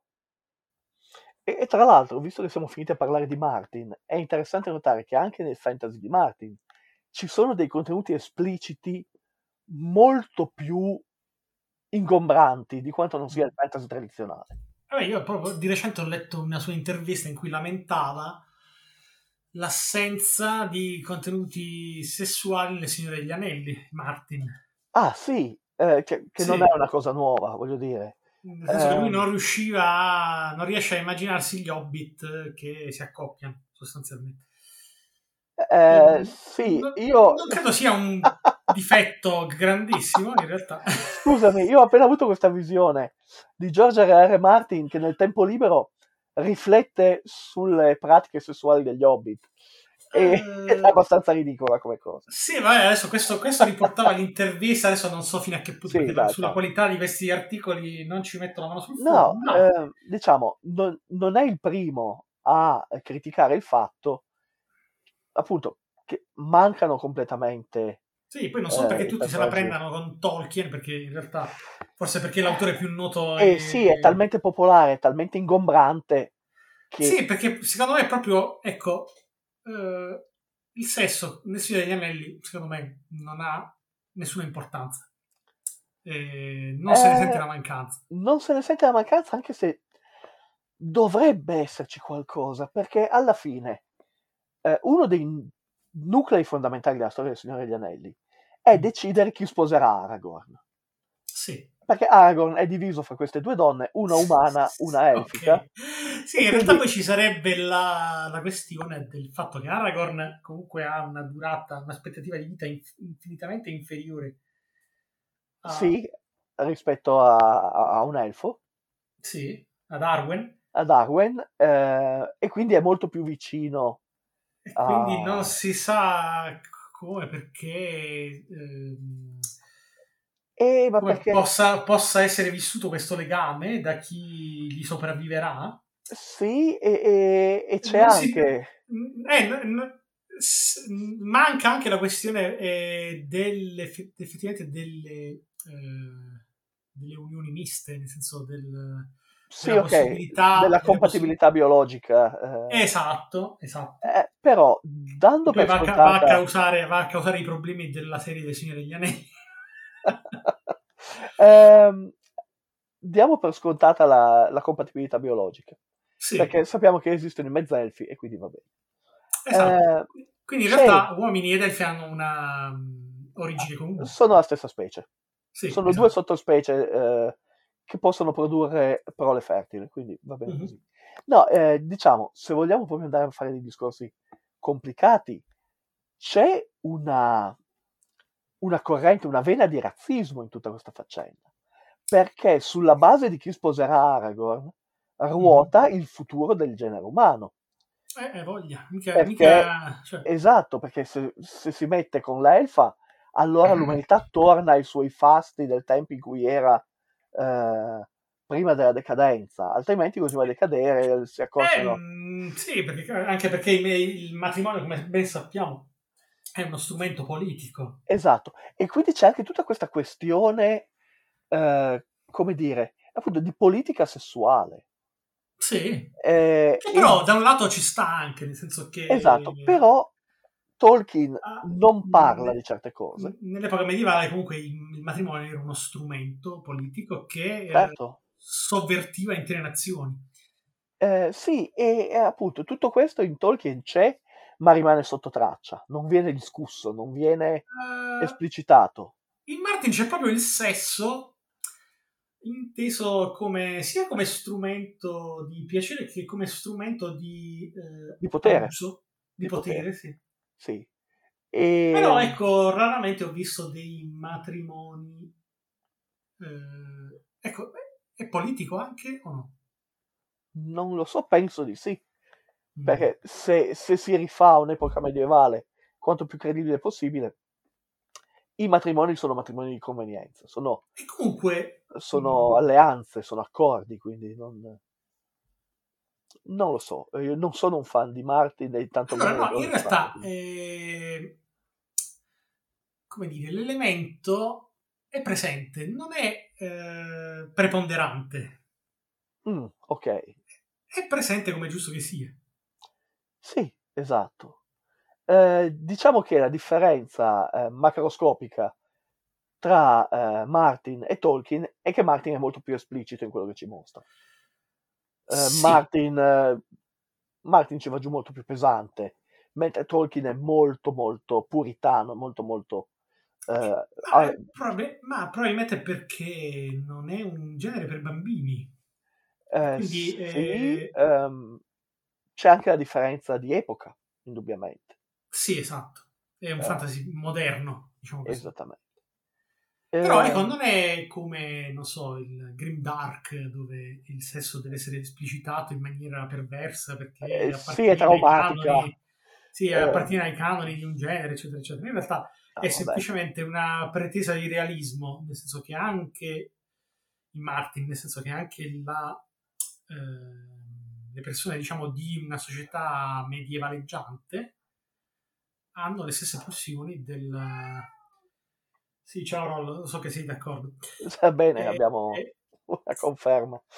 Ehm, Sì, nel senso che ehm, sono pulsioni normali eh, per una società di esseri umani. sì, eh, diciamo, e- è una normalità colorata dalle strutture sociali e politiche dell'epoca, del momento e del... E come è sempre stata, come è sempre stata nel corso della storia, sì, sì. Esatto. Ehm, Perché non è se- il senso non è assolutamente stato semplicemente intrattenimento o riproduzione, ma appunto strumento esatto. ass- nel corso delle epoche storiche. Poi il discorso di Martin che vorrebbe eh, sapere di più sulle pratiche sessuali degli Hobbit, ehm, Ma io credo che faccio quello anche a me, fosse, ma fosse- io credo che quello fosse una- un'iperbole per dire semplicemente che eh, manca effettivamente la connotazione sessuale nell'intero libro, nel senso non... sì, ehm, Quindi manca, una- manca eh, un lato della società, ecco, di diverse società, perché abbiamo a che fare con diverse specie. Sì, ma in in realtà, eh, allora a questo punto, non per dare in testa al povero Martin che ha già tanti Sì. problemi, ma eh, manca, una, manca metà della società, eh, Sì. non perché non li vediamo che scopano, manca perché non ci No, sono infatti. personaggi femminili. Perché i personaggi Eh, femminili sono marginali, Sì. eh, o sono, come nel caso di Galadriel, delle astrazioni metafisiche. Sì. Galadriel non è una vera donna, con tutta la simpatia. Ehm, e quindi Eh. è questo. Il fatto che poi non si accoppino gli hobbit, vabbè, è un dettaglio, probabilmente. I giornalisti ci hanno ricamato sopra. Ehm, eh, abbiamo detto che eh, Gore alla fine è un clone di John Carter di Marte. sì. In John Carter di Marte la questione è molto più complicata, perché noi scopriamo all'inizio che i marziani sono ovipari Mhm. e John Carter con Deja Toys ha un figlio. E mm, sì. da lì ci sono delle battute pessime che circolano da quasi un, c'è un secolo sul fatto che John Carter non lo sa, ma ehm, eh, ci, potrebbe, ci potrebbe stare una di quelle scene della guerra stellare, io sono tuo padre, perché in realtà John Carter non, non potrebbe avere una prole eh, da Eh, un- no. un- una femmina di una specie ovipara. Sì. A meno che Eh, non sia ovi- oviparo anche lui, ma ci siamo persi in passato. Eh, sì, però eh, è vero che era con i confederati e quindi è antiquato, ma non così antiquato. non così preistorico. esatto. Però Eh, il, ecco, il problema del- è, è che secondo me, eh, tornando alla questione sessualità nel fantasy, sì, il problema è che eh, deve essere inserito come qualunque altro aspetto di una società. Sì, Mentre, per- anche per colpa di personaggi come Norman, sì, sì, diventa- appunto viene, di- di- diventa un aspetto da guardare dal buco della serratura. Ecco, è sempre là il, sì. il discorso. Eh, che- ma eh, io eh, alzerei ancora di più la posta, sì. nel senso che deve essere inserito come qualunque altro aspetto della normalità, della vita. eh, Perché noi stiamo, ci stiamo addentrando in una società ali- aliena. Esatto, però deve anche essere funzionale alla storia. Sì, Eh, e in effetti, per quanto sia orribile, eh, o, o- o perlomeno che io lo possa trovare orribile, eh, il modo di intendere le cose proposto da Norman, perlomeno all'inizio, Mm, ha un senso su- nel senso idea, sì. esatto, nell'economia della storia ha un senso. A un certo punto arriveremo invece a situazioni in cui è semplicemente un pretesto per attirare vendite. E appunto diventa manierismo, diventa Esatto, semplicemente Eh. effetto, effetto speciale, elemento, esattamente. ele- l'elemento pruriginoso che attira Certo. lettori che, che nulla vo- ha- hanno a che fare con la storia o con l'ambientazione, vogliono soltanto guardare quello. Però a quel punto eh, ci No, sono no. i giornaletti porno. Sì, non stiamo più parlando di fantasy, stiamo parlando d'altro. Sì, cioè un genere a parte praticamente. Esatto, fatto apposta per quello. Sì, esatto. Ehm, e poi in qualunque altra ambientazione, se è utile, se porta avanti la trama, se, eh, se ha senso nell'economia della storia, allora sì. Ehm, per Ma riagganciarci io parlo anche non soltanto a livello della la classica scena da- di sesso o di amore, come la vogliamo chiamare, proprio un, un le as- dinamiche. un de- aspetto che viene completamente tralasciato. Questo è il discorso. Certo, sì, sì, sì. Ehm, su questo sono d'accordissimo. Eh, se ci immaginiamo un mondo diverso dal nostro, un mondo fantastico, dobbiamo immaginarne tutti gli aspetti. Sì, esattamente. Eh, Per fare un esempio, eh, in una società umana medievale si sa che entrando in città eh, c'era un postribolo mh, dove Sì, c'erano certo. prostitute, eccetera. E quindi questo viene rappresentato quando ci si richiama Esatto, alla- al Medioevo. In una, in una società eh, di questo tipo, sicuramente la società ha, ha il suo rapporto personale col sesso, e quindi è giusto metterlo in in conto. conto. Sì, Sì, esatto. È solo esatto. questo il discorso, cioè nel senso Certo. che è la- una, qualunque società eh, ha il sesso come elemento, non l'elemento principale, ma come elemento tra i tanti caratteristici, quali possono essere la religione, la superstizione, Certo, l- le varie forme di economia. la letteratura, eh, certo. esattamente. Quindi, eh, in effetti, fa parte integrante nella, nella costruzione di un'ambientazione. Esatto.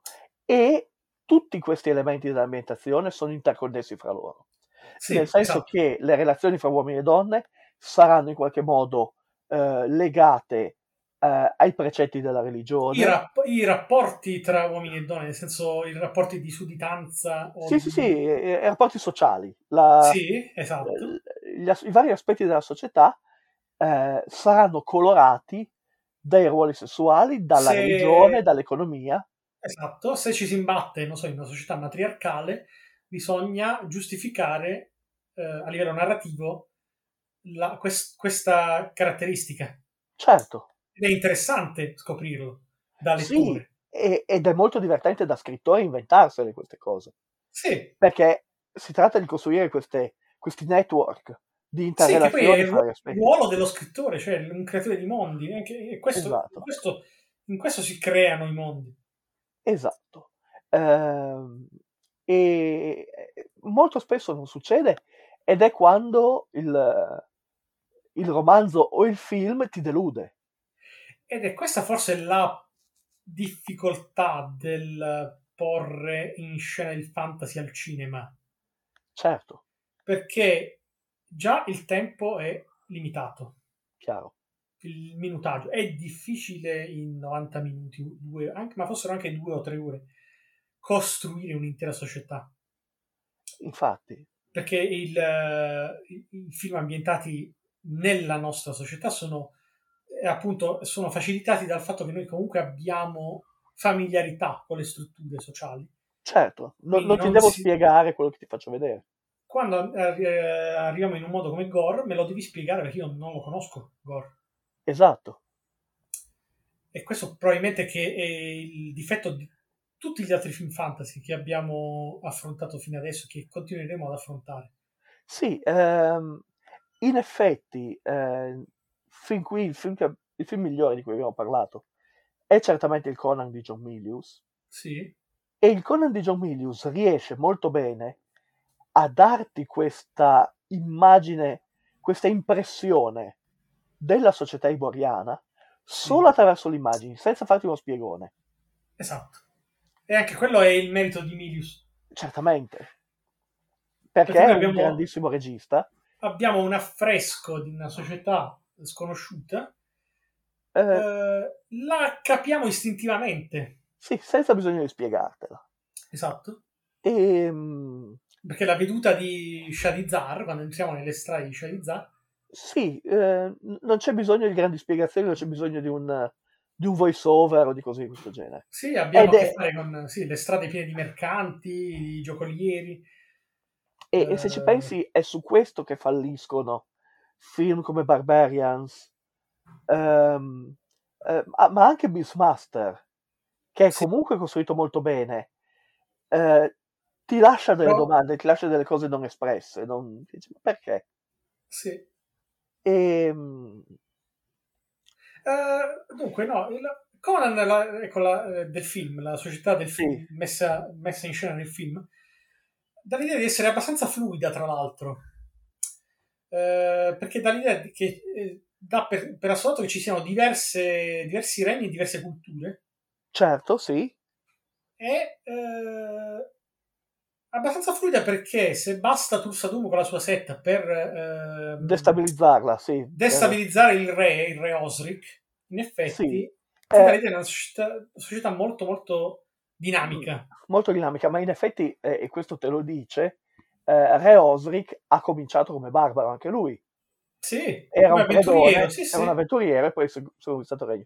Quindi sì, eh, ti mostra un mondo eh, barbarico, primitivo, eh, con un'estrema mobilità sociale, diremmo noi. Sì, mentre qui in Gore ci sono mh, genti che vengono massacrate da qualcuno che lo fa da un sacco di tempo, Esatto, ci per, sono, tra- per tradizione.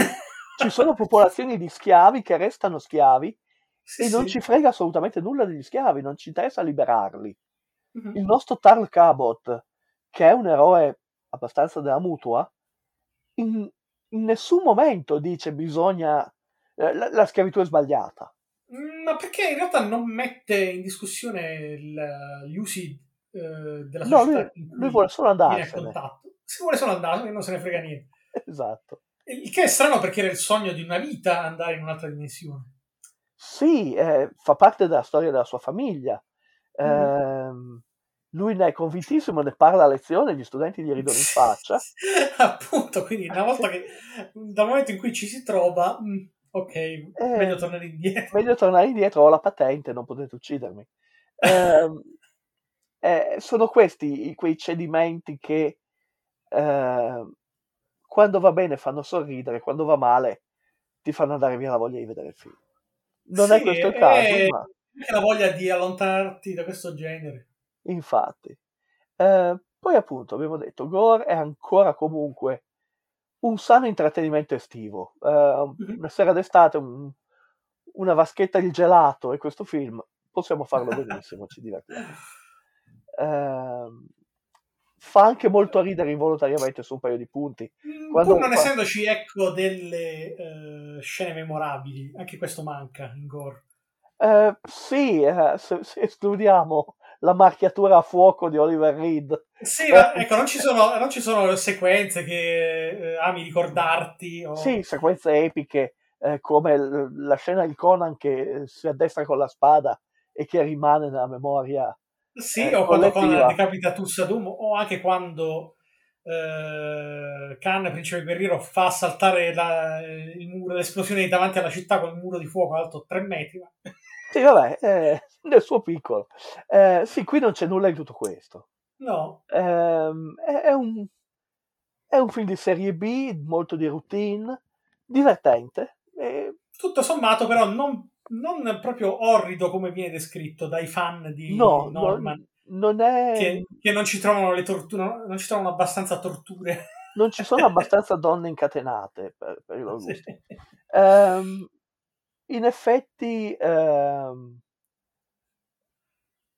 tra l'altro, eh, come ultima cosa, Mhm. eh, è curioso perché questo è un film che viene criticato pesantemente perché non è abbastanza violento e non ha abbastanza contenuti sessuali, oppure è troppo violento e ha troppi contenuti sessuali. Ma alla fine la, la critica è sempre quella, non è aderente all'originale, al, al libro. Esatto, non, non segue il canone. Eh, sempre quello è il discorso, qualunque sia il canone, deve essere Esattamente. Le, seguito. Sì. le donne su Gore non le marchi in quella maniera, perché se vai a vedere la pagina 17 del quinto Marchiamo volume, il ventre di Oliver Reed, ci sta. poveretto. Ehm, ehm, che poi a questo punto sfido che si infuria e vuole ammazzare tutti, fa un male uno stione del genere. Ehm, però sì, ripeto, non è il capolavoro inarrivabile, non ti cambia la vita, non è una pietra miliare, ma si lascia guardare.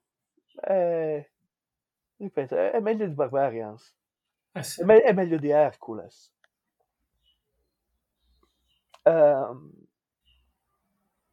N- non è buono come Beastmaster. Fra Beastmaster e Gore preferisco Beastmaster, ma è- sono due prodotti di medio livello mm, molto vicini Eh uno sì. all'altro. Eh sì. E, e quindi, chi lo sa, speriamo di aver convinto i nostri ascoltatori a dargli un'occhiata. Se ne trova una copia pessima su YouTube, molto Sì, sgranata. davvero pessimo, sì, sì. E, e non credo che si trovi in streaming, però non, non ho cercato. E, Eh, no, non credo proprio di no. Quindi in Però- realtà è insomma da reperire. eh, sì, bisogna chiedere agli elfi, come si suol dire. Sì, sì. Detto questo, possiamo lasciare in libertà i nostri prigionieri senza Sì. marchiarli, eh, consideratevi fortunati. Non vi marchiamo a fuoco come Oliver Reed. Eh, mi preme ovviamente a questo punto chiederti cos'è il meglio della vita, naturalmente. Eh, domanda difficile stavolta. Eh, Ma non so, ma probabilmente, sì, probabilmente che il fantasy venga inteso come genere letterario a sé stante, sì, eh, affrontato seriamente, gestito seriamente e usufruito seriamente senza andare a cercare per forza la- l'aspetto pruriginoso di turno. Mm, sì, Cioè, vorrei che avesse la- per una volta la stessa dignità Sì, dell'altra di- narrativa. di qualunque altra narrativa. In No, non, è alternativa, perché, non è perché ci siano, eh, sono pre- perché siano presenti delle mh, sì, specie diverse che debba essere automaticamente preso eh, con leggerezza. Ecco. certo, sì, sì, sì, sono d'accordo. So che è difficile immedesimarsi nell'ottica, non so, di una civiltà di nani o di. Eh, Però anche se- se- o soprattutto se non sai come si accoppiano gli hobby Sì, ma anche lì dipende cosa. dalla bravura del, del narratore. dell'autore. Ehm, sì, io ci metterei anche, meglio della vita, meglio della vita forse è abbandonare un lavoro eh, noioso e triste come insegnare fisica all'università per andare in un mondo pieno di avventure a, a- a combattere contro Oliver Reed. Ehm, però non tutti possono, non tutti hanno l'anello di Tal Cabot. O la patente. O la io ce l'ho ancora, la patente rosa, proprio per quella lì. Referto era indistruttibile, tra l'altro, quel foglio. Sì, sì, sì, esatto. E, purtroppo non serve per salvarti da dei cavalieri armati di, di sciabola, ma Eh, puoi provarci. C'è chi ci ha provato. Ok. e eh, su questo direi di punto- congedarci. Sì, grazie della chiacchierata. Ci sentiamo alla prossima. E grazie a tutti voi che ci ascoltate. Ovviamente eh, sì, grazie al pubblico. eh, Vi spargete la rinnoviamo la richiesta di spargere la voce o comunque di interagire con noi sulla nostra pagina. Sì, dateci un Se- segno. Se doveste avere richieste particolari, Sì, siamo capaci di tutto, come avrete capito. sì, E ci si sente al prossimo giro. va bene. Grazie di tutto. Ciao, ciao a tutti. Ciao.